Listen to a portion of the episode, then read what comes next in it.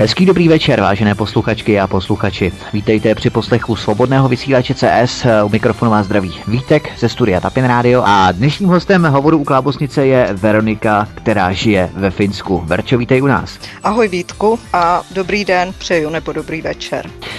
Pátek 18. srpna 2017 pobodal 18-letý Maročan 8 lidí ve městě Turku na jihu Finska. Dvě z těchto obětí svým zraněním podlehly. A ve Finsku žije právě Veronika, se kterou si budeme dnes večer v hovorech u Klábosnice povídat nejen o zvýšeném napětí ve Skandinávii s ohledem na migrační krizi, ale povíme si něco všeobecně o Finsku, o Finek nebo o finské kultuře. Verčo, co tě přivedlo do Finska? Bylo Finsko tvůj sen, nebo si se tu ocitla souhrou eh, nějakých náhod, které tě přivedly až sem? Tak v podstatě to byla souhra náhod. Do Finska jsem se vdala. Před tím, než jsem do Finska přišla, tak jsem o Finsku měla takový všeobecný znalosti, jako má každý. Krásná jezera, krásná příroda. Ovšem procitnutí, když jsem se začala učit finštinu a přišla do Finska, samozřejmě jak jako každý, každý, kdo vycestuje ze své země, i já jsem si prošla svým kulturním šokem, ale dneska můžu říct, po 19 letech života tady jsem se země stal částečně Fin, i když ono z člověka se nikdy nestane nic jiného, vždycky budu Češka ale prostě finská nátura, finská kultura mi vyhovuje, Finy mám opravdu ráda.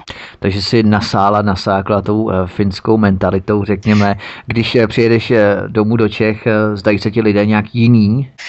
Řekněme asi tak, že ona, ta finská kultura mi byla blízká ještě předtím, než jsem sem došla. To znamená, že například dřív mi bylo vyčítaný, že mluvím moc otevřeně v České republice ještě dávno předtím, než jsem do Finska přišla, což tady ve Finsku je normální, takže z tohohle důvodu je mi ta kultura blízká. V Česku, když přijedu do Česka, tak asi trošku připadám si, ale to si připadá každý jako turista, který prostě mluví česky.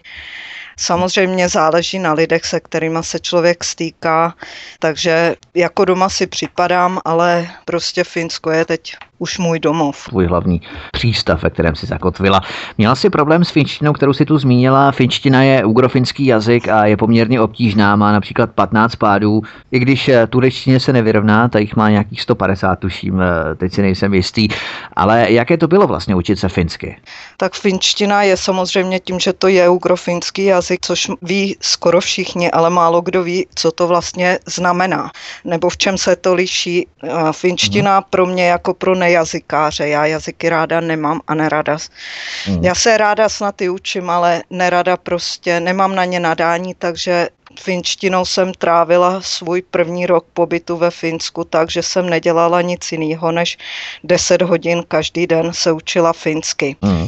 Což bylo náročné, protože ona ta logika toho jazyka je úplně jiná, než jsou předložky, všechno se vyjadřuje pádama, prostě vyjadřuje se Aha. tak, jako my máme například v češtině, že vyjádříš snědl jsem a jedl jsem jablko, vyjadřujeme slovesem, tak ve finštině se to vyjadřuje pádem, ve, do kterého se dává dává to podstatné jméno, to je, což je hodně velký rozdíl, takže zvyknout si na tu finštinu bylo hodně náročný, ale a do dneska dělám samozřejmě chyby ve finštině, ale řekněme, jsem schopná se domluvit, funguju normálně a prý dělá mi sarkastické vtipy.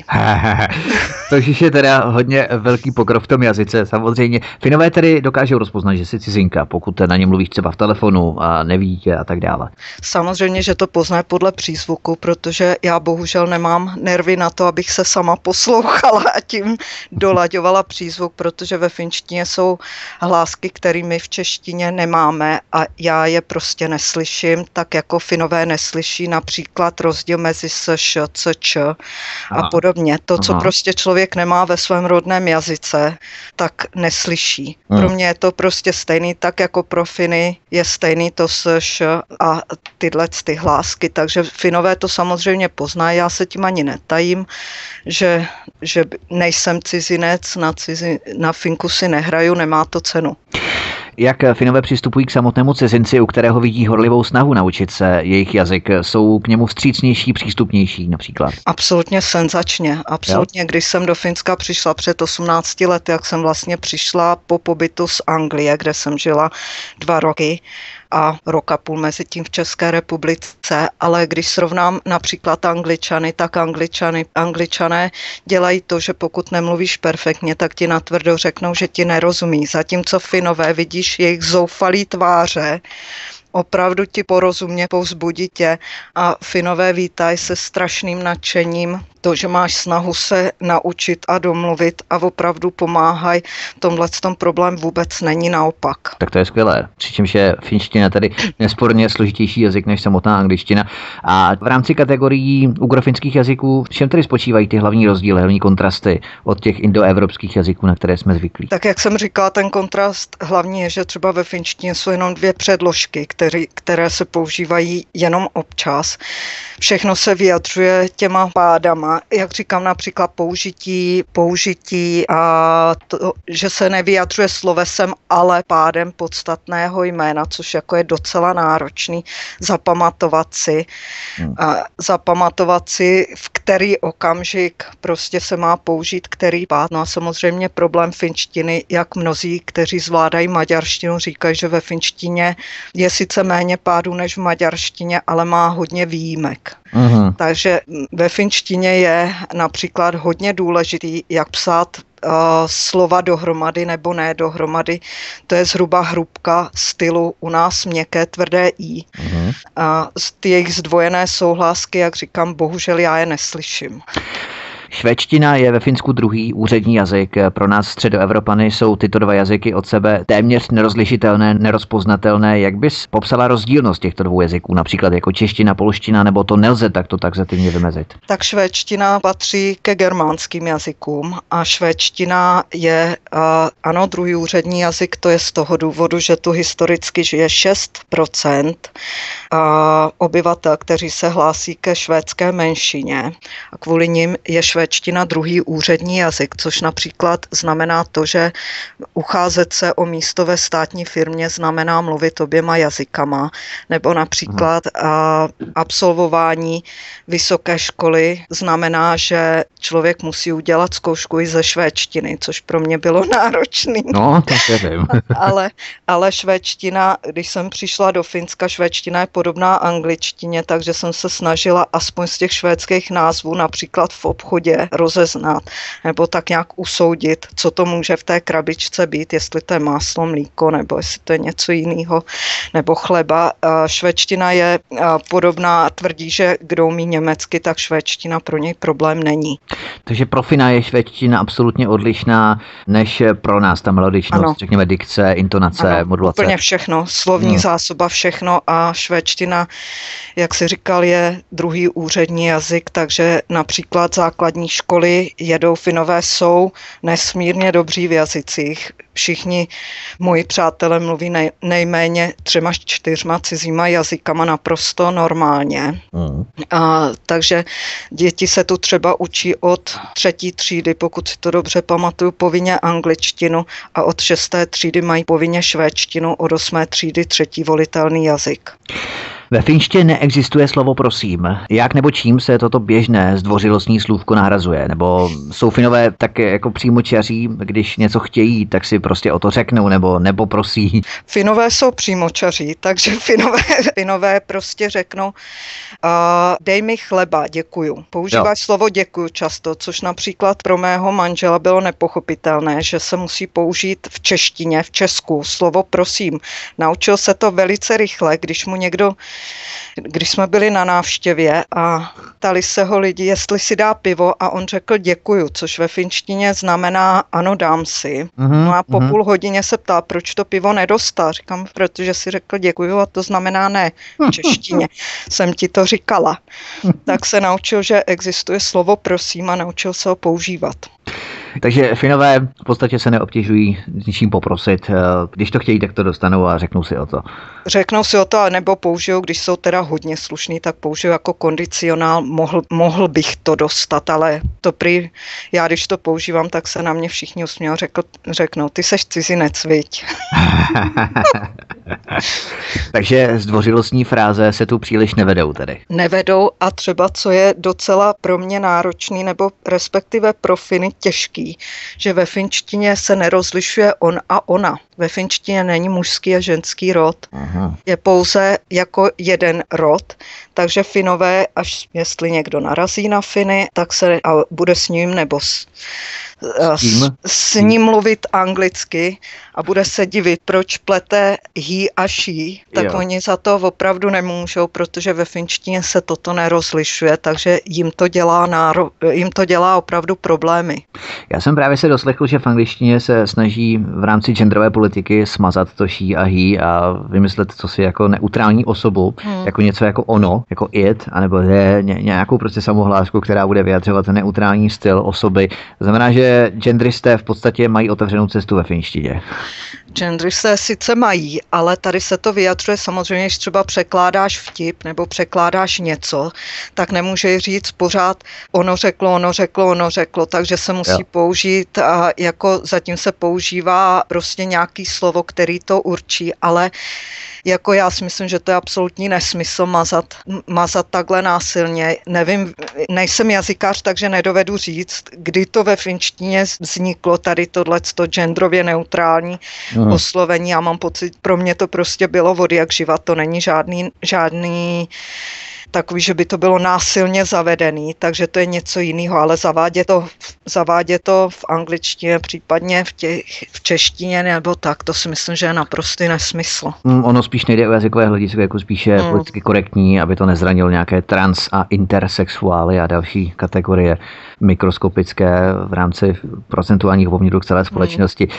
Ale ve finštině neexistuje vykání například, takže se lidé existuje, běžně tykají. Existuje, existuje, existuje, existuje vykání, existuje tykání, ale to vykání se nepoužívá tolik. Finové Aha. si mezi sebou jako normálně běžně tykají, ovšem když třeba přijde, eh, je běžný, že například mladý člověk, respektive v obchodě prodavačka, prodavačka starším osobám vyká nebo prodavač. Vykání existuje, ale není to běžný. Pro mě bylo docela problém, když jsem nastoupila do zaměstnání, že se šéfovi týká. Uh-huh. On, ono to je opravdu takový, protože pro nás to vykání je jako určité nejenom slušnost, ale i určitý odstup. Takže oslovovat hned šéfa křestním no. jménem, no na to si člověk musí zvyknout. A nesnižuje to jeho autoritu, jeho respekt ve, fin, ve Finsku autorita se musí získat a ne, ne, ve Finsku autorita není daná postavením, to si musí každý získat. Mm-hmm. Takže... To není jako tykání, že bude mít nižší autoritu. Mm. Není to tak. Není. Jak jsi se vůbec zžívala s Finy, s finskou komunitou? Prozradili jsme si, že Finové nemají rozhodně srdce na dlaní, že si k ním člověk musí získat cestu, neusmívají se při trouble po každé větě, ale za to jejich přátelství je o to pevnější, méně prchlivé. Jak bys popsala základní rysy mentality nebo povahy Finů, které tě nejvíce překvapily nebo na které si měla problémy si zvyknout a naučit se je vnímat, nebrat je osobně a spíše brát jako samozřejmost? No jak jsem říkala na začátku, zřejmě jsem introvert, takže mě to vyhovuje, ale Aha. základní, základní a takový mezi Finama základní rys je ten, že opravdu moc nemluví. Ne, jejich mimika je taková, že a, opravdu někdy z mimiky nejde nic vyčíst, nereagují, takže si člověk musí zvyknout, že ho člověk poslouchá, i když nějak nereaguje, což jako jsem si myslela, že je mi naprosto jasný, nicméně jsem narazila po svém úrazu, kdy jsem začala chodit k fyzioterapeutovi a opravdu mi přišlo, že mě nevnímá. Hmm. Ale pak jsem prostě si na to už zvykla, že jsem zjistila, že on mě vnímá, jenom prostě to je fin, typický fin. No. Ale Takže se do něj musela drsnout. Aby... Člověk má takový pocit, že má chuť do toho člověka strčit a říct, halo, slyšel jste, jako řekla jsem to, ale jako ani nereagujou slovně, prostě nereagujou, slova používají málo, sami těžko začnou mluvit. Aha. Trvá Finum dlouho, například když jsme se nastěhovali, já bydlím na vesnici, nastěhovali, tak sousedi, ano, řekli jsme si ahoj, ahoj, ale, ale čtyři roky jsme spolu vlastně nemluvili. Možná tak dneska prší, ale jako opravdu ne nic. Ale když sousedi zjistili, že jsem v jiném stavu a manžel je často na služební cestě, tak za mnou přišli a řekli, kdybys něco potřebovala, tak kdykoliv dojdi, my ti fakt pomůžeme, i kdyby to bylo v noci. Ale to člověk ví, že když to řeknou, že no. opravdu, kdybych zazvonila ve dvě hodiny v noci, že mám problémy, že okamžitě se zvednou a půjdou pomoct. Takže takový ty fráze fráze, jako mají angličani, how are you, to se tady nevede, Jasně. jak se máš. Když se tě někdo zeptá, jak se máš, tak už prostě je to opravdu kamarád a opravdu chce vědět, jak se máš, takže uh-huh. odpověď dobře, jo, a co ty, to se tady opravdu nevede. Takže když s někým komunikuješ, vstupuješ s ním do interakce, tak eh, kamená tvář a příliš zřídka mluví, tak to je poměrně obtížná konverzace potom, nebo navazovat konverzaci. No na, já jsem si na to zvykla a jako s nima oni zase potom, když už odpoví, tak skutečně odpoví věcně mm. a skutečně se s nima jedná. Člověk ví, na čem je, když řeknou ano, udělám to, nebo ne, neudělám to, oni řeknou opravdu na rovinu ne, ne a jako víš, že člověk ví, na čem je, takže v mhm. tomhle mm. smyslu, že zase člověk nemusí nijak uh, šifrovat, ano. jestli teda ta odpověď byla opravdu ano nebo ne. Člověk ví, že když byla ano, tak je to ano, když ne, tak ne. A ví, ví, v tomhle tom je to jednodušší, ta komunikace svým způsobem. Pra, pravda je, že třeba na mezinárodních jednání mnozí, když vidí, jak Finové mlčí a tváří se kameně, tak to skutečně berou dost těžce, ale jako na to diplomacie, dá... diplomacie je ve Finsku poměrně fragmentovaný obor. no, já si myslím, že, jak říkám, ono to má své výhody, má to své nevýhody, ale když si na to člověk zvykne, tak hlavně ví, že prostě to, co oni říkají, tak většinou myslí to, co říkají. My jsme si to něco řekli o autoritě, autoritě šéfa, respektu šéfa v rámci tykání. Jak to chodí třeba ve finských školách? Děti oslovují učitele křesným jménem. Jak finské školy řeší autoritu učitele? No, autorita učitele samozřejmě te, s tím začíná být problémy, hlavně v oblastech, kde je větší množství imigrantů ale co chodí moje děti do školy, děti říkají učitelům křestním jménem nebo mu říkají účo, protože, což využívají, řekněme, hlavně chlapci, protože si nepamatují jména učitelek žen. ale, ale učitelům se tyká, učitelům děti tykají. Záleží na učiteli a myslím si, že učitel si může získat autoritu a udržet autoritu i přesto, že se mu tyká, v tom to není ale musí prostě s těma dětma tu autoritu si opravdu získat. Nejenom tím, že přijde před třídu, postaví se a řekne, že jsem učitel. Samozřejmě já si myslím, že do určité míry to přechází až moc daleko, že ta autorita by skutečně měla být daná na určité hranici nastavená hned od začátku a ne, že učitel si ji tvrdě musí vydobývat. Finští úředníci chtějí odstranit školní předměty z osnov, takže ve finských školách už nebudou probíhat žádné hodiny fyziky, matematiky, literatury, dějepisu nebo zeměpisu, ale studenti budou na místo jednotlivých předmětů studovat různé události a jevy v mezioborovém formátu takzvaném. Například druhá světová válka bude probírána z hlediska historie, zeměpisu a matematiky. Absolvování kurzu práce v kavárně zase studentům umožní, aby načerpali celou řadu znalostí z anglického jazyka, ekonomie a komunikačních dovedností. Také se změní tradiční formát komunikace mezi učitelem a žákem. Studenti už nebudou sedět ve školních lavicích a s napětím čekat na to, jestli je učitel vyvolá nebo ne a položí jim otázku. Místo toho budou pracovat ve společných skupinkách, malých skupinkách a diskutovat o sporných otázkách. Přibližně 70% učitelů v Helsinkách už absolvovalo přípravné kurzy v souladu s tímto novým systémem. Tvoří školství jedno z hlavních témat v médiích je třeba v souvislosti s tímto novým revolučním experimentem, který má totálně rozbourat určité vazby a hierarchii ve škole, kterou si děti tvoří už v podstatě od školy. Diskutuje se tam tato otázka? Tak samozřejmě toto je hodně diskutované téma, které se snaží zavést, zavést současná ministrině školství, která je kritizovaná za ledacos jak ve školství, tak jejímu přístupu k imigraci. Konkrétně v Helsinkách problém, problémy ve školství jsou například začínají být vidět právě velkým podílem dětí imigrantů ve školách. Slyšela jsem dokonce to, že například učitelka má problém domluvit se, domluvit se s rodičema dětí, protože prostě rodiče nemluví žádným ze čtyř či pěti jazyků, kterým mluví učitelka. Hmm. A, ale tady tenhle ten přístup, to, to loni zveřejnili, škola se k tomu, aspoň tam, co chodí, moje děti postavila tak, že řekla, že učitelé řekli, no tak to jsou, to jsou prostě naše nové osnovy, ale ono to jen tak realizovat nejde, takže my tomu jenom budeme trošku jinak říkat, ale jedeme Jas, dál po školství samozřejmě ve Finsku má poměrně vysokou úroveň, nebo respektive mělo. A když srovnám učebnice svých dětí s učebnicema vrstevníků, tak skutečně já jsem schopná srovnávat matematiku a přírodní vědy. Jazyk srovnávat nemůžu, protože za prvý je jiný, za druhý tu finčtinu skutečně nezvládám a natolik, abych si troufla hmm. se k ní vyjadřovat, ale například učebnice matematiky a systém matematiky je skutečně velice propracovaný. Učebnice jsou velice dobře udělané, hmm. ale například, co je, co je pro mě překvapení, nebo na co si člověk trošku těžko zvyká, že ve, Finč, ve Finsku se známkuje až od, mám pocit, páté třídy. Do hmm. té páté třídy se neznámkuje, což ale neznamená, že ty děti nejsou hodnoceny. To je trošku něco jiný, to je trošku rozdíl. Um, známkování je od čtyřech do deseti. Proč od čtyřech nevím, do deseti nevím.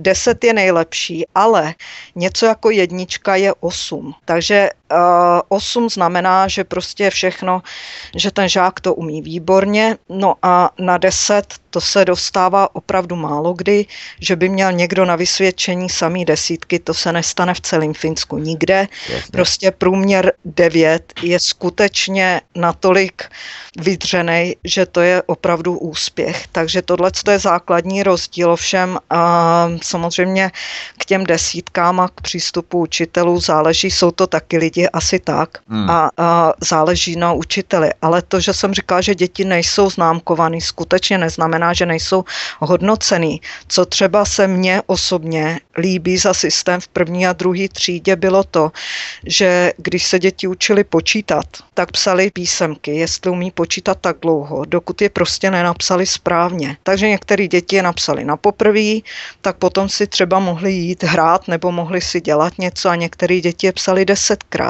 ale píšou to prostě tak dlouho, dokud to nenapíšou správně. Ano, Nedostanou tu pětku, ale, ale prostě umět to musí. Ano, to je docela zajímavý přístup. A pokud byste tedy měla všeobecně porovnat české a finské školství nebo skandinávské, víceméně s akcentací na finské školství, tak kterým mám zkušenosti, tak pokud bys měla porovnat tyto dva školské systémy eh, v jejich pojetí nebo v jejich přístupu učitelů k žákům, eh, rodičů, tomu trojuhelníku, žák, rodič, učitel, tak eh, myslíš si, že finské školství je nějak progresivnější, anebo je to na téměř porovnatelné úrovni, protože naše školství bývalo kdysi také velmi kvalitní, teď ta laťka se snižuje, mnozí si na to stěžují. Eh, jak bys to porovnala? A já bych to moc porovnávat nechtěla, protože, jak říkám, já už v České republice nežiju 20 let a za tu dobu, a za tu dobu se toho v České republice hodně změnilo. Hmm.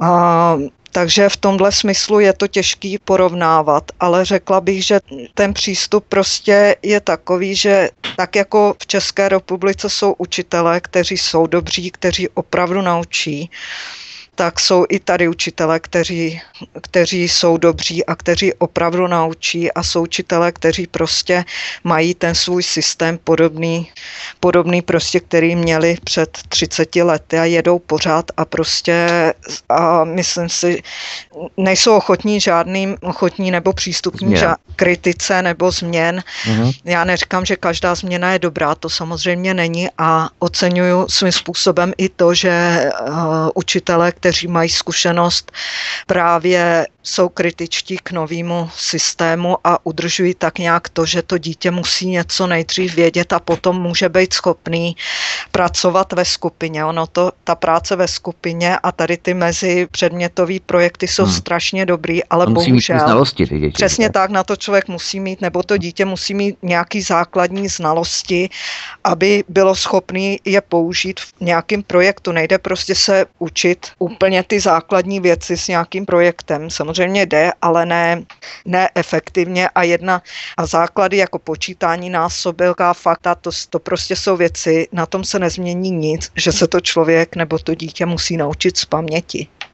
Takže kladení důrazu na určité dysfunkce a různým omluvám pro to, aby se dítě nemuselo učit určité předměty. Různým dysfunkcím poruchy tady třeba je dobrý přístup. Já říkám, já nechci mluvit za všechny školy, ale škola, kam chodí moje děti, zavedla systém, který, který se mně strašně líbí. Když nastoupilo moje dítě do první třídy, tak je rozdělili, celý, celý, všechny tři první třídy rozdělili na matematiku a finštinu podle jejich současných znalostí.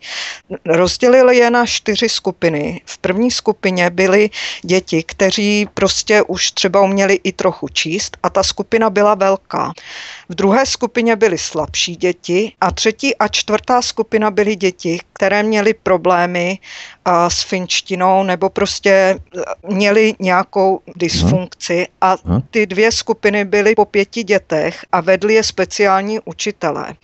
Na další předměty ty děti šly do své třídy a na matematiku byly opět rozděleni do těchto skupin. Ale Dobré na tom bylo to, že dítě mohlo být například v té nejlepší skupině v matematice, ale se speciálním učitelem dělat finštinu. Tady se snaží skutečně podchytit, co má to dítě za problém a okamžitě se snaží v rámci teda možností, protože samozřejmě finance se krátí, dát tyto děti do speciálních malých skupinek se speciálním učitelem, který klade důraz a ví, jak prostě tomu dítěti pomoct. Takže zatímco u nás je to pojímáno všeobecně, když eh, má dítě nějakou dysfunkci, ať se jedná o dyskalkuli nebo jakoukoliv jinou, to znamená, že je to pojímáno všeobecně, zařazeno okamžitě do zvláštní třídy pro všechny předměty a zatímco ve Finsku se vyzobne jakoby ten Tady v naší škole, já nevím, jak to funguje v jiných školách a, při, a podotýkám, že toto zavedla paní ředitelka, která nastoupila na uh-huh. tuto školu. Ne, ne, nebylo to úplně pravidlem, ale i tak funguje při této škole zvláštní třída, kam jsou dané děti které mají skutečně těch problémů víc a mají je ve všech předmětech. Nicméně, když má někdo jenom je třeba trošku slabší v jednom předmětu, základním, potom později byli i na angličtinu takto rozdělení, tak je, má možnost prostě, že je mu věnována větší péče tím speciálním pedagogem, ale zvláštní třídy tu jsou. Probrali jsme tu experimentování ve školství, zkusme se nyní podívat na sociální systém, jak je teď běžně nastaven sociální systém ve Finsku, protože také se u nás mnozí politici, a nejen politici, rozplývají nad štědrostí skandinávského sociálního modelu. Je to skutečně tak? No, ten systém je štědrý jak ke komu asi tak bych to řekla, mhm. jako běžným Finům, kteří se náhle odstnou v nouzi, řekněme oba, oba rodiče přijdou najednou o práci, což se dneska může stát kdekoliv, komukoliv, těm se pomoc jen tak nedostane. A sociální systém štědrý až tak není. Ono, jak říkám, jakmile člověk třeba bydlí ve vlastním, tak má útrum se všema sociálníma jo. dávkama s veškerou pomocí. Samozřejmě mě někdo napadne, že to tak úplně pravda není. Já bohužel patřím do skupiny, která na nic nemá nárok, takže já se k tomu moc vyjadřovat nechci, ale například zdravotnictví a tyhle ty sociální dávky, tady je podobný systém, jako je v Americe, že si člověk musí platit pojištění a potom se dostane do soukromého sektoru, což, jsem si, což si málo kdo uvědomuje, co to vlastně znamená do chvíle, než to opravdu potřebuje. Já, jak víš, jsem měla loni úraz uh-huh. a vzhledem k tomu, že ve státním zdravotnictví mi, to, mi úraz zanedbali, přetržený, měla jsem přetržený přední křížový vaz v koleně, spadla jo. jsem jo. A, a šla jsem s tím do soukromého sektoru. A on, když potom člověk vidí, že za návštěvu u lékaře zaplatí 140 euro za 20 minut, za sepsání zprávy pro pojišťovnu dalších 100 euro. Za léky, který prostě mi lékař naordinoval, který opravdu byly uh, nutný pro záchranu mýho života, jsem zaplatila 800 euro. Hmm. Tak si začne, tak si to začne počítat, kolik to stojí. Samozřejmě pojišťovna mi něco proplatila, všechno ne. Hmm. A, ale ale a jsou lidi, kteří na toto nemají. A co a, potom s nimi? No, ty jsou odkázaní, nebo jsme odkázaní na státní zdravotnictví, kde teda Oni by to samozřejmě taky možná začali nějak, nějak uh, s tím něco dělat, ale možná pozdě, možná prostě uh, bych se dostala až později, nevím. Opravdu nevím, jak by to bylo s tou nohou. To znamená, že by se tvé zdravotní problémy táhly daleko déle, než uh, si to mohla vyřešit v rámci soukromého sektoru. Přesně tak, přesně tak v rámci hmm. soukromého sektoru a jako skutečně zas potom, když člověk jde do toho soukromého sektoru, tak obvykle ty, a ty služby jsou velice dobrý, ale vždycky taky ne. Vždycky taky ne. Musí člověk vědět, jsou, lékaři jsou taky lidi, asi tak. Stejně jako učitelé. Uvaděli jsme tu experiment ve školství. Zkusme se podívat na další experiment, tentokrát v sociální sféře. Finsko úderem 1. ledna 2017 spustilo přelomový sociální experiment jako první evropská země zavádí tzv. základní nepodmíněný příjem. Jak to ve Finsku funguje, řekněme si. Náhodně vybraná skupina 2000 nezaměstnaných občanů bude od státu na místo podpory v nezaměstnanosti dostávat po dobu dvou let bez jakýchkoliv podmínek měsíčně 560 euro. Vláda doufá, že tento unikátní experiment eh, základního nepodmíněného příjmu povede ke zmírnění chudoby a podpoře zaměstnanosti. Podle Oliho Kangase z finské vládní agentury Kela, která spravuje sociální dávky, se zmíněný program bude testovat dva roky a kromě dalších výhod má také zjednodušit nákladný a značně byrokratický sociální systém a poskytnout lidem bez práce větší motivaci. A tak se 2000 lidí před začátkem nového roku 2017 dozvěděla, že jsou do programu zařazeni, přičemž nebylo možné odmítnout. Informovala o tom nějak rozsáhle finská média? Vedou se o tom nějaké vášnivé celospolečenské debaty, nebo je to spíše experiment na periferii společenského zájmu, řeklo by se? No asi tak, Vítku. 560 euro za měsíc. Já vím, že lidé si to přepočítají, přepočítají na koruny a řeknou, to je perfektní. Nicméně za 560 euro nepořídíš nájem v Garzonce na malinkým městečku. Hmm. To je jedna věc. Druhá věc je ta, že ono to zní strašně krásně a fakt je, že ve Finsku existuje, jestli si to dobře pamatuju, eh, přes 100 různých podpor na bydlení, na zdravotní pojištění. Já opravdu přesně nevím, který to jsou, ale opravdu ten byrokratický systém je masivní. Takže eh, jedna věc je, že chtějí zmenšit náklady na to, že by nemuselo být zaměstnán tolik úředníků, kteří rozhodují o těchto různých příspěvcích. Ovšem, co neřeknou nahlas, že v podstatě se těm lidem ty dávky podstatně sníží, neboť už nedostanou žádný příspěvek na bydlení, nic, co by prostě tu částku navýšilo. A 560 euro tady opravdu nestačí na nic. Jak říkám, hmm. návštěva u lékaře, u specialisty se lehce vyhoubne na 200 euro. Návštěva u lékaře nespecialisty je běžně 90 euro. Návštěva u zubaře spravení plomby je 130 euro. Takže si dovedeš spočítat, že pokud se jedná o člověka, který potřebuje péči, tak skutečně 560 euro opravdu nestačí. A nestačí ani, jak říkám, na pronájem garzonky na malém městě. To znamená, nemluvě o jídlu, nemluvě o ničem jiným. Že chtějí ty lidi motivovat, to já vím. Mluví se o tom, od tebe se dovídám, že ti lidé zařazení byli. Vím, že se to chtělo zkoušet a chce zkoušet, ale teď momentálně se o tom moc nemluví, nepíše, protože veškeré tyto zprávy přebí bohužel teroristický útok. K tomu se také dostaneme. Já jsem chtěl právě tyto dvě poloviny rozhovoru rozdělit eh, na praktické záležitosti úrovně Finska a potom se dostaneme k migrační krizi, abychom to příliš eh, nemixovali dohromady, nemíchali dohromady, neprolínalo se to. Ale v rámci toho zdravotnictví, abychom se nepohybovali pouze v rovině zdravotnictví, jak jsou tam nákladné, řekněme, takové ty standardní potraviny, potraviny, které člověk denně potřebuje ke zpracování? No, máslo tady stojí 5 euro půl kila. Aha. Tohleto. Potraviny jsou potraviny základní, začíná se to rozdělovat tak, že když třeba v současné době dojdeš do supermarketu, tak máš nabídku, řekněme kuře. Kuře máš nabídku kilo za necelých 5 euro, ale vedle máš balíček kuře za téměř 10 euro kilo a u toho je napsáno, že to je eh, kuře, které nejedlo, eh, jak se tomu říká česky, GME, GMO manipulated. To jo, je, uh, geneticky modifikovanou. Jo, modifikovanou stravu. Aha. Takže se začíná tohleto objevovat v obchodech naprosto běžně.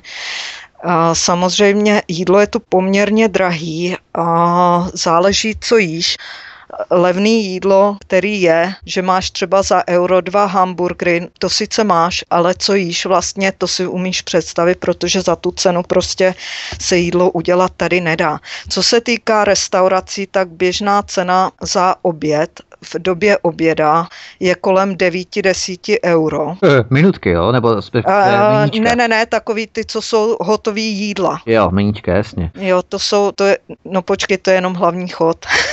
Aha. A tady se nevede, tady se zákusky a polívky před jídlem a po jídle nevedou. Yeah. Takže jídlo je to jako poměrně drahý, restaurace jsou poměrně drahý, jako Pizza tu stojí kolem 9-10 euro běžně. Taky to musíme přepočítat na platy, samozřejmě v tom Finsku, k tomu se dostaneme za chvilku. Ale abychom ještě dokončili ten sociální experiment, tak ta vládní agentura po roce posoudí, jak sociální experiment probíhal a jestli uspěl a podle toho se rozhodnou, jestli nepodmíněný základní příjem rozšíří i na další skupiny obyvatel, jako jsou třeba lidé s nejnižšími příjmy, drobní podnikatelé či ti, kdo pracují na částečný úvazek. Tento projekt je součástí vládní strategie strategie, s nímž přišel po vítězných volbách v květnu roku 2015 současný centristický premiér a bývalý úspěšný podnikatel Juha Sipile.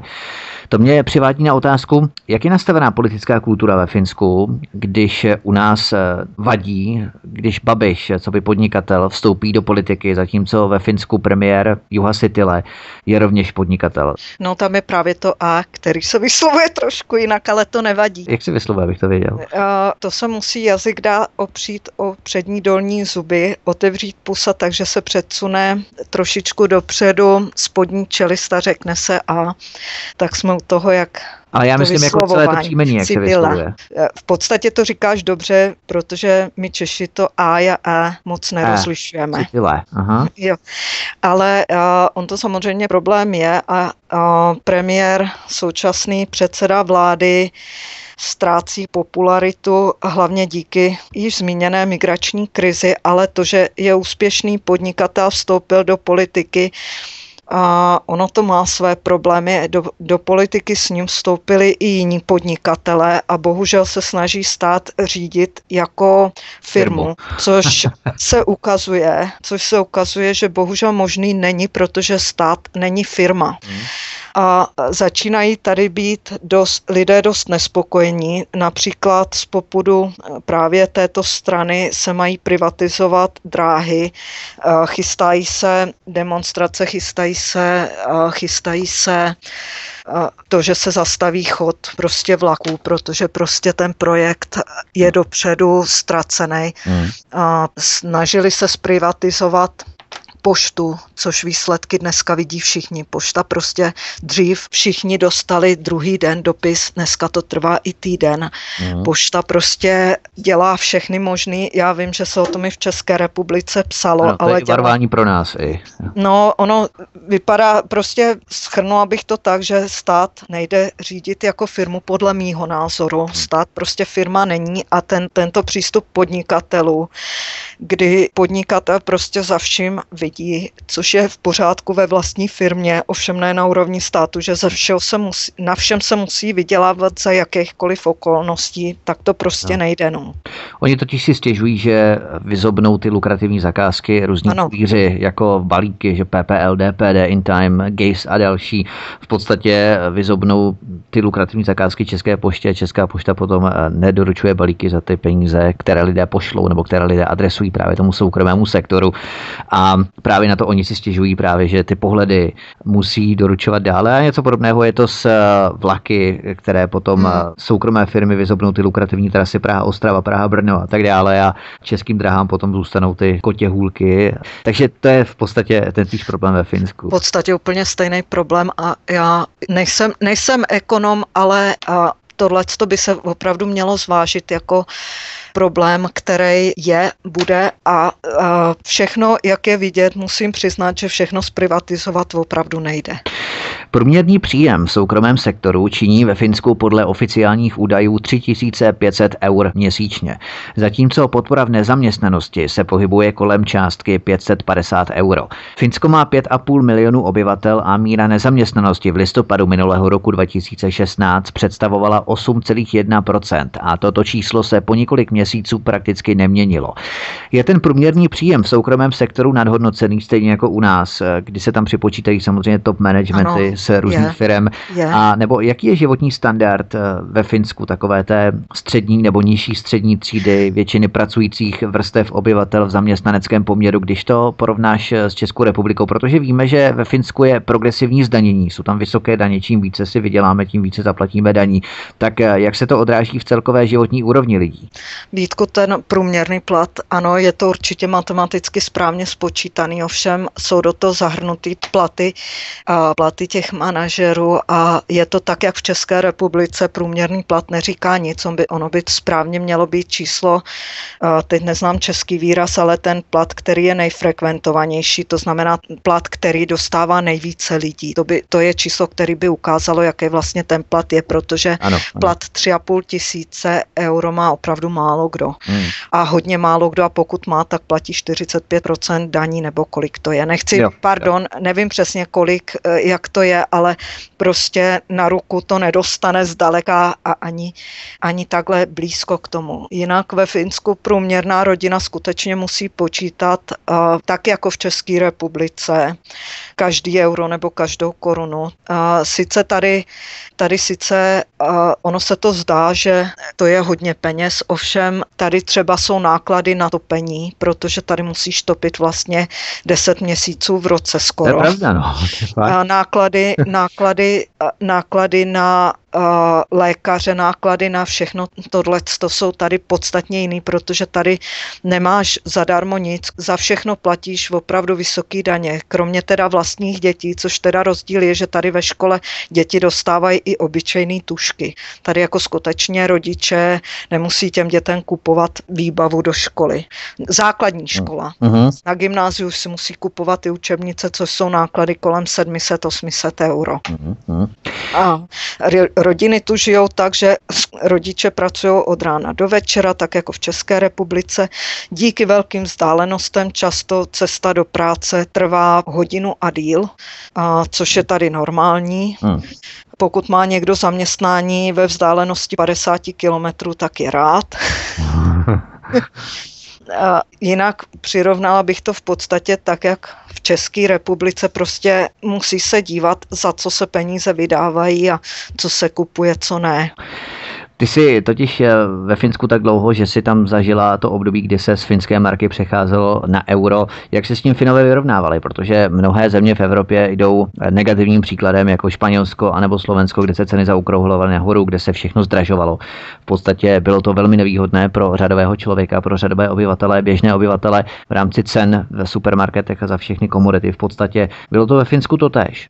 Samozřejmě, že to bylo ve Finsku to tež, ale problém s euro a vůbec Evropskou Evropskou unii jsou uh, omezení, která Evropská unie dává, plus například z euro hlavní problém, že se zaokrouhlily cen, ceny nahoru, to by snad i lidi po těch letech vzali, ale to, že například Finsko ručí za řecké půjčky, to už se nese hůř. Ano. To, že se Finsko musí účastnit všech podobných uh, půjček, to už nese Finsko hůř. Například nese i špatně to, že díky euru nemá možnost uh, udělat, změnit kurz, tím pádem nastavit jinak vůči ostatním měnám.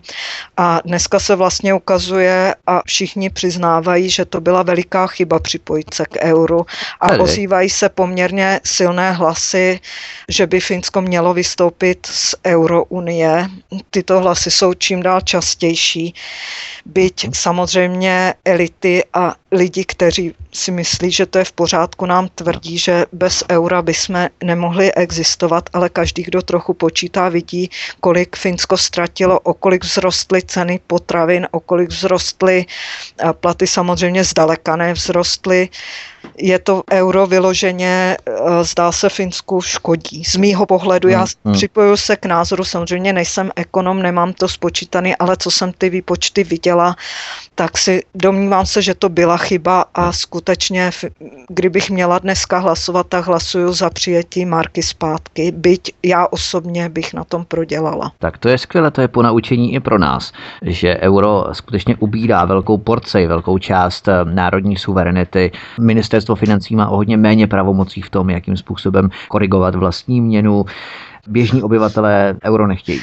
Exportéři euro nechtějí, protože pro ně je nevýhodný. Importéři chtějí. Importéři, importéři. Aha. Import, import samozřejmě je něco jiného, nebo něco jiného v tom smyslu, že samozřejmě je to jednodušší, když máš jednu měnu, ale, ale on se člověk naučí přepočítávat, ale bohužel eh, euro se opravdu ukazuje pro, pro export z Finska jako velice nevýhodný. Máme tu průzkum samotné Evropské komise z tohoto roku 2017 o oblíbenosti Evropské unie v jednotlivých státech Evropy. Jak jsem zmínil, je to průzkum samotné Evropské komise. To jen pro ty, kteří by si mysleli, že se jedná o tendenční průzkum, tak Evropská komise by asi sama o sobě výsledky negativních postojů vůči Evropské unii nefalšovala. V Itálii a v Dánsku je Evropská unie nejméně oblíbenou. Podpora pro Evropskou unii je 32% v těchto dvou zemích. V Nizozemsku, v Lotyšsku Lotyšsku a ve Finsku je podpora pro Evropskou unii 33%, takže nic moc. Jen pro srovnání, například v Lucembursku jsou obyvatelé s Evropskou unii nejspokojenější, tady je to 84%. Tento průzkum nám o Finech mnoho napoví, ale osobní zkušenost tvá je samozřejmě cenější. Jaká je tedy většinou reakce Finů, když se nadhodí téma Evropské unie? No, říkám, znovu říkám, je to můj názor a je i zkreslený tím, mezi jakýma lidma se pohybuju. Ano, ano, ale a, takže žádám posluchače, aby to skutečně brali jako můj osobní názor, ne jako žádný průzkum. A nicméně samozřejmě průzkumy se tady dělají pořád a záleží, kdo průzkumu dělá a jak průzkumu dělá a to si, a jak, jaký je dotaz, jak se to, jak se výsledky interpretují. Ale tady Nicméně... v podstatě záležitost Evropské komise, která ten průzkum prováděla, to znamená, že se snaží ty výsledky co nejlépe zhodnotit, co nejpozitivněji no. a přesto to ne, nedopadlo dost chválně. Čili lze tady vyvodit určitý závěr, že Evropská unie i podle samotné Evropské komise není ve Finsku příliš oblíbená. Ve Finsku není oblíbená Evropská komise, už vůbec ne. Tam nikdo nevolil, že? V určitých vrstvách, ale, ale uh, ozývají se čím dál hlasy, čím dál silnější hlasy o vystoupení Finska z Evropské unie a například kandidátka na prezidentku příští rok jsou ve Finsku přímé prezidentské volby.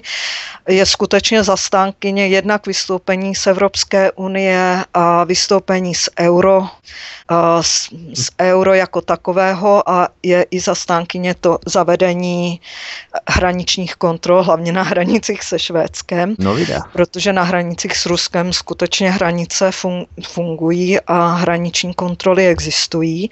Hmm. A čím dá například strana pravých Finů je toho názoru, že by bylo dobré vystoupit z Evropské unie, ozývají se tyto hlasy čím dál častěji v souvislosti například i s tím, že Evropská komise uvalila sankce na Rusko a jak víš, Finsko má s Ruskem přes 1200 kilometrů dlouhou hranici. Hmm. A Rusko bylo pro Finsko velice důležitý obchodní partner.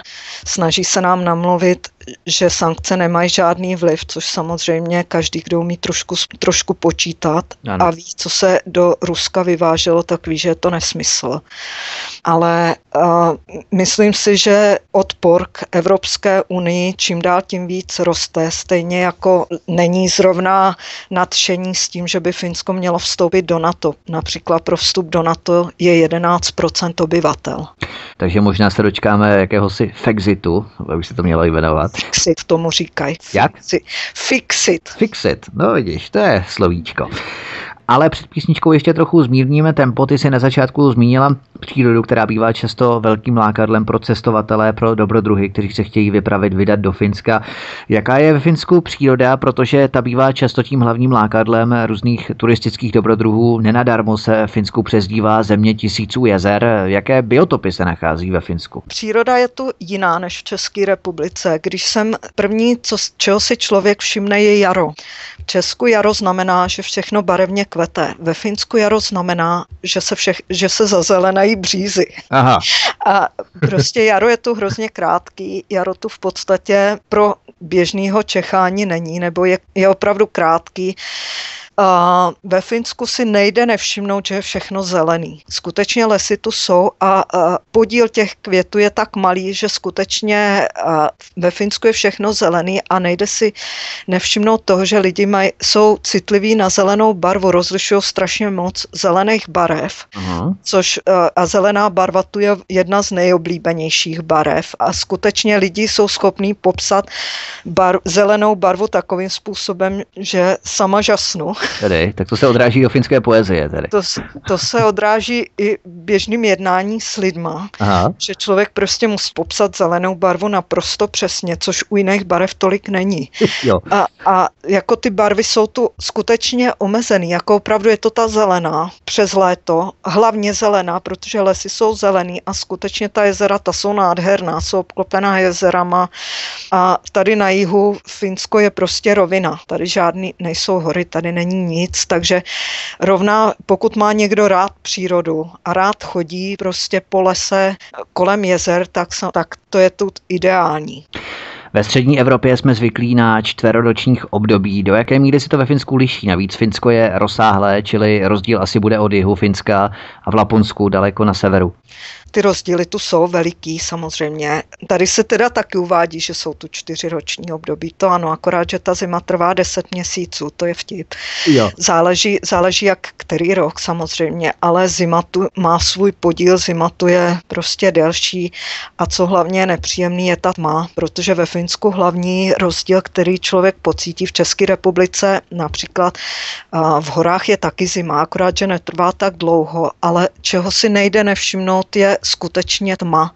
Skutečně to, že i tady na jihu eh, vlastně v zimě, pokud není sníh, Finové mají rádi z tohohle důvodu sníh, protože sníh odráží světlo.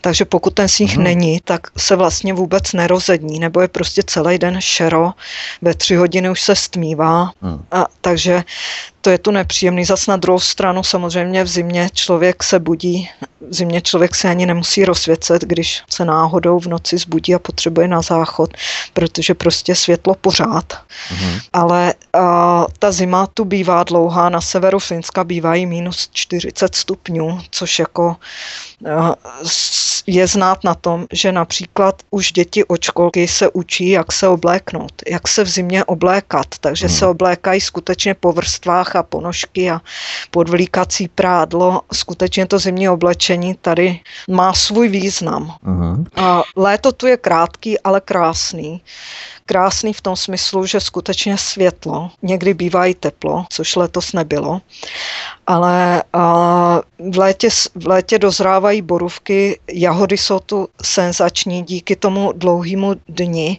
díky tomu, že dlouho je světlo, tak jahody jsou sladký, skutečně tady z toho severu ty jahody, kdo je ochutnal, tak ví, že jsou nejlepší, jaký existují protože prostě ta jahoda, když dozrává, tak má vlastně skoro pořád světlo, takže jsou opravdu sladký. Jsou borůvky.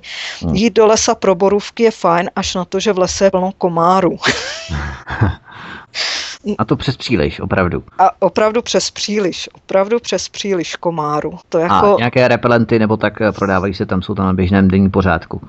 Prodávají, ale většina Finů prostě je na to zvyklá, nebo c... já nevím, jak to dělají, jo. ale nestěžujou si. nebo si stěžují, ale prostě ty komáři je hold součást Finska v létě. A jak mi říkala známá, tak si všimla, že v Česku zpívají ptáci, ve Finsku bzučí komáři. Posloucháte svobodný vysílač Studio Tapin Radio, zdraví vás Svítek a v dnešním cyklu pořadu Hovory u Klábosnice je naším dnešním hostem Veronika, která 19 let žije ve Finsku. Dáme si písničku, písničce ještě dořešíme nějakých pár věcí ohledně Finska, jako třeba oslavy Vánoc a Velikonoc. Podíváme se na neodmyslitelné sauny, které patří ke finské kultuře, no a potom se vrhneme i na migrační krizi, která tvoří jedno z ústředních témat finské politiky. Zůstaňte s námi, po písničce jsme tu zpátky, hezký večer. Tak, písnička nám dohrává, takže jsme tu zpátky, zdraví vás Svítek ze studia Tapin Radio, posloucháte svobodný vysílač CS a v našem dnešním pořadu, cyklu pořadu Hovory u Klábosnice, je hostem Veronika, která 19 let žije ve Finsku, ve Skandinávii. Verčo, víte ještě jednou mezi námi. Přeju dobrý večer nebo dobrý den. Tak a my jsme před písničkou slíbili, že se ještě podíváme na pár aspektů před eh, migrační krizí ve Finsku a to jsou Vánoce a Velikonoce. Jak se slaví Vánoce a Velikonoce? Tvoří to velkou událost v roce, na kterou se Finové potrpí? Tak Vánoce se to slaví. Vánoce si, na Vánoce si Finové potrpí. Vánoce samozřejmě, jak eh, víte, tak z Finska pochází Joulupuky se tomu říká finsky, v přesném překladu to znamená vánoční kozel hmm. a jako sice to přirovnávají k Santa Clausovi, ale on samozřejmě, toto je mnohem starší tradice a, a Vánoce tu probíhají tak, že na štědrý den dárky přináší dětem osobně právě tento joulubuky, nebo který vlastně ve skutečnosti vypadá něco jako Santa Claus, stejný styl oblečení. Mm. Od rána jsou tu, od rána jsou pořady, kde děti volají svoje přání do televize. Vánoční koledy jsou. Na Vánoce vlastně finové tradiční finské Vánoce, pokud to jde, tak jsou takové, že dopoledne jdou Finové na hřbitovi zapálit svíčky svým blízkým. A odpoledne jdou do sauny a večer, po večer, potom se večeří. Sauna samozřejmě se nemůže nikdy vypustit. Jaký pokrm se podává k ještě té večerní večeři ještě? A ve Finsku Finové jsou protestanti, nejsou katolíci, takže hlavní pokrm, vánoční hlavní pokrm nebo hlavní jídlo je vepřové. Předkrm je losos, syrový losos naložený mm. s mhm. bramborama a hlavní jídlo je vepřová kýta, která se peče od předchozího dne, protože kýta obvykle váží přes 10 kilo, jo. takže se kupuje buď mražená nebo čerstvá prostě dopředu a ve většině domácností na den před štědrým dnem večer se dává kýta do trouby a peče se přes noc, protože se musí pít 12-13 hodin. A jako příloha se k tomu jí eh, v troubě zapečené jsou tři druhy. Jedna je udělaná jakoby z brambor, druhá Aha. příloha je z rýže a mrkve a třetí je eh, z tuřínu. Aha. Ty se, ty se buď dají koupit, nebo si je lidi dělají doma. A to se zapeče v troubě a dává se k tomu salát, který je z červené řepy, jablek, brambor. Aha. A na sladké si moc nepotrpí, takže sladký tu je něco jako náš český perník a potom mají z listového těsta dělané takové hvězdy se švestkovou marmeládou. To do určité míry charakterizuje i finskou kuchyni, co si teď popsala. Ta příloha je frekventovaná i běžně v roce. No, ta příloha, přílohy saláty se tu jí se hodně zeleniny, to ano, jí se ryby, samozřejmě oproti České republice jsou tady více ryby, to ano. Hmm. A, a tady, tady není to, že by bylo, když třeba chodíš do závodní jídelny, tak tady se nevede, že polévka hlavní chod a zákusek. Tady je jo. prostě hlavní chod a saláty obvykle si každý může vzít, kolik sní ze společného stolu. Obvykle. Tam se neříká, teď mě napadlo švédský stůl ve Finsku, tam se to nenazývá takhle. Tady se tomu říká, já mám pocit, že tomu švédský stůl neříkají, ale Aha. v podstatě to tu je. Jo, akorát, že tomu takto neříkají. Akorát. Ale abychom se vrátili k těm Vánocům, co se odehrává tady po konzumaci štědrovečerní večeře. Pokud samozřejmě jsou v rodině malé děti, tak uh, po štědrovečerní večeři přijde ten ten joulupuky a rozdá dětem dárky. Stromeček je tak, jak v České republice se nás dobí dopředu, to, mm. ale ty dárky prostě nosí osobně, pokud to jde. Samozřejmě vždycky všechny rodiny tu možnost nemají, tak pokud to jde, tak dárky přinese dětem sám joulupuky, nebo a ten Santa Claus. Joulupuky přináší dárky 24. večer nebo 25. ráno. 24. Jako večer, mm. po večeři. Po večeři. Fajn, a k těm velikonocům ještě krátce, jak ty se slaví? Velikonoce se tady slaví tak, že týden před Velikonocema chodí a, koledovat holky, převlečené holky. Holky se převlékají za malé čarodějnice hmm. a udělají si místo pomlásky, mají z kočiček, mají ozdobené vlastně kočičky, které dávají při koledě výměnou za výslužku. Je to, hmm. to je tradice, která pochází ještě z dob, kdy nebylo tady žádný křesťanství. To je vlastně tradice. Pohanský, pohanský zvyk. Pohanský zvyk, ano. A vajíčka a tak, koledování, to se tam... se vajíčka se tu nebarví, vajíčka se tu No, samozřejmě zdobí se nějak vajíčka, ale kraslice jako takové tu nejsou. Zdobí se právě tady ty kočičky. Velkou vášní Finů jsou sauny, což tvoří prakticky základ téměř každé finské domácnosti. Čím si myslíš, že je tato jejich saunová obsese způsobená? Jen protože je ve Finsku dlouhá zima, tak si chtějí Finové prohrát kosti? Nebo proč jsou Finové na sauny tak zatížení? Protože Švédové nebo Norové vůbec nejsou na sauny fixovaní a ti jsou také ve Skandinávii, poměrně v kladném ročním období, které trvá 10 měsíců zima. Proč ve Finsku jsou sauny tak frekventované? Tak sauna to skutečně je pro Finy něco jako svaté místo. A na té vtipy na téma sauna to skutečně člověk musí vědět, že to ten protistrana unese, ale uh, sauny tu skutečně jsou, což bylo i pro mě překvapení i v panelácích, takže mm. samozřejmě běžně se uvádí, že byt má saunu a pokud náhodou byt saunu nemá, tak myslím si, že snad neexistuje panelák, ve kterém by nebyla společná sauna, kde jsou různě rozdělený časy, kdo kdy tam jde. Jo. Důvod, proč jsou Finové tak fixovaní na sauny, je to, že samozřejmě sauna měla dřív svý významný postavení ve Finsku v tom smyslu, že to bylo jediné místo, kde byla uh, teplá voda, kde, kde bylo teplo. Tam se vlastně dřív Finové v sauně umývali, protože si ohřáli vodu, umyli se v té sauně protože tak jako dřív ani v Česku nebyla, nebyla kanalizace, vodovody nebyly mm. zavedeny mm. do domu, tak vlastně ta sauna byla místo, kde byla teplá voda a dřív se v sauně samozřejmě i rodilo, protože to bylo místo, které bylo uh, ze zdravotního hlediska nejbezpečnější, protože mm. šlo rozehřát na hodně stupňů, tím pádem vlastně vydezinfikovat. Takže mm. plno Finu se v sauně, řekla bych, plno, dřív se Finové v sauně uh, rodili byli, dneska už ne, dneska teda v nemocnicích, pokud to tam stihnou. Jo. A ale, ale ta sauna je skutečně pro Finy takový, takový, taková věc, že na to se ptají a což je pro mě i překvapením, proč chodí v létě do sauny, když je venku 30 stupňů, ale chodí. A třeba překvapení je, že uh, soused začal stavět saunu na zahradě a na můj dotaz, co pak není sauna, jako v tom domě tam nebyla, tak mi bylo vysvětleno, že to je jiný typ sauny, který prostě do domu dát nejde. Takže mají dvě sauny a ty střídají. Takže budou mít dvě sauny, ano. Aha, ano. no vidíš, tak když bude třeba na zahrádce, tak si zajde na tu venkovní a když bude to doma v zimě, tak si zajde do té vnitřní. No to jsou nějaký takový prostě sauny, jsou tu různé. Já přiznávám, že já sauně, já do sauny moc nemusím, ale jako to jejich vyšlehávání se březovejma proutkama, to je skutečně kultura, ale ono se tomu dobře směje, ale pokud to člověk vyzkouší, to vyšlehání, ono to vypadá alegračně, tak skutečně to vyšlehání je strašně příjemný. To se ovšem musí nahřát ty proutky, to se musí vědět jak, to musí být speciální větvičky, kde je měkký to listí. A ještě se to musí nahřát, aby to listí změklo. A pak je to skutečně hodně příjemný. Oni dokonce píší i na léky, zda se může při požívání léků do sauny, u doktorů je to to tež. Ty jsi měla takové docela vtipné příhody při tvé nemoci, že ti doktor říkal, že už můžeš do sauny nebo nemůžeš, popiš nám to.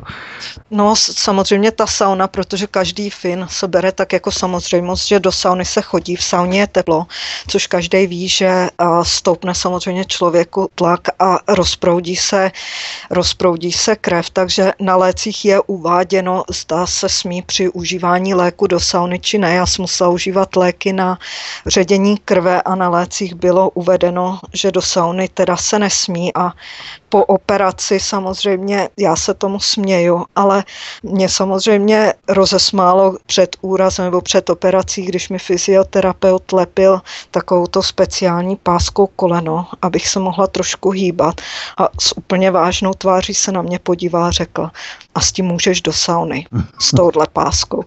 Což jako mě by teda s tím úrazem tak nějak nenapadlo do té sauny jít. A Takže po to... operaci, když jsem se probudila, tak mi doktor řekl, jo, povedla se operace, teď ale do sauny nemůžeš. Téměř jednou větou.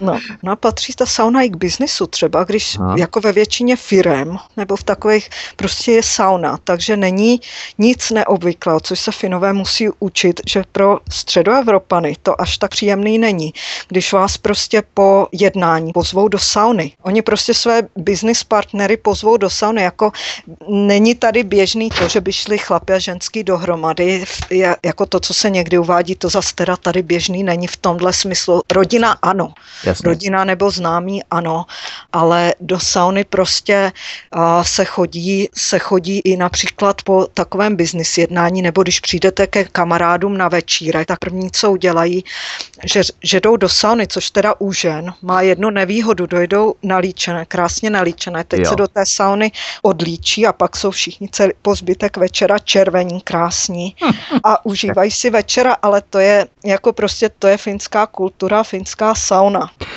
Tak to je hezké, čili Finové se na tebe tváří kameně, příliš slov neprohodí, ale potom tě pozvou do sauny po biznisi. Kam jdete na hatí. Takže tam už se rozpaky odbourávají. Tam se rozpaky, to jako se bere jinak, jako oni to tak nějak berou jinak, že prostě to, sauna je prostě pro ně sauna a, jak, a tam prostě se takhle jde, no. Tohle to mhm. je takový trošku, zní to zvláštně, že na jednání se budou tvářit kameně moc nemluvit a pak teda se všichni zajdete na mm. hatí do sauny.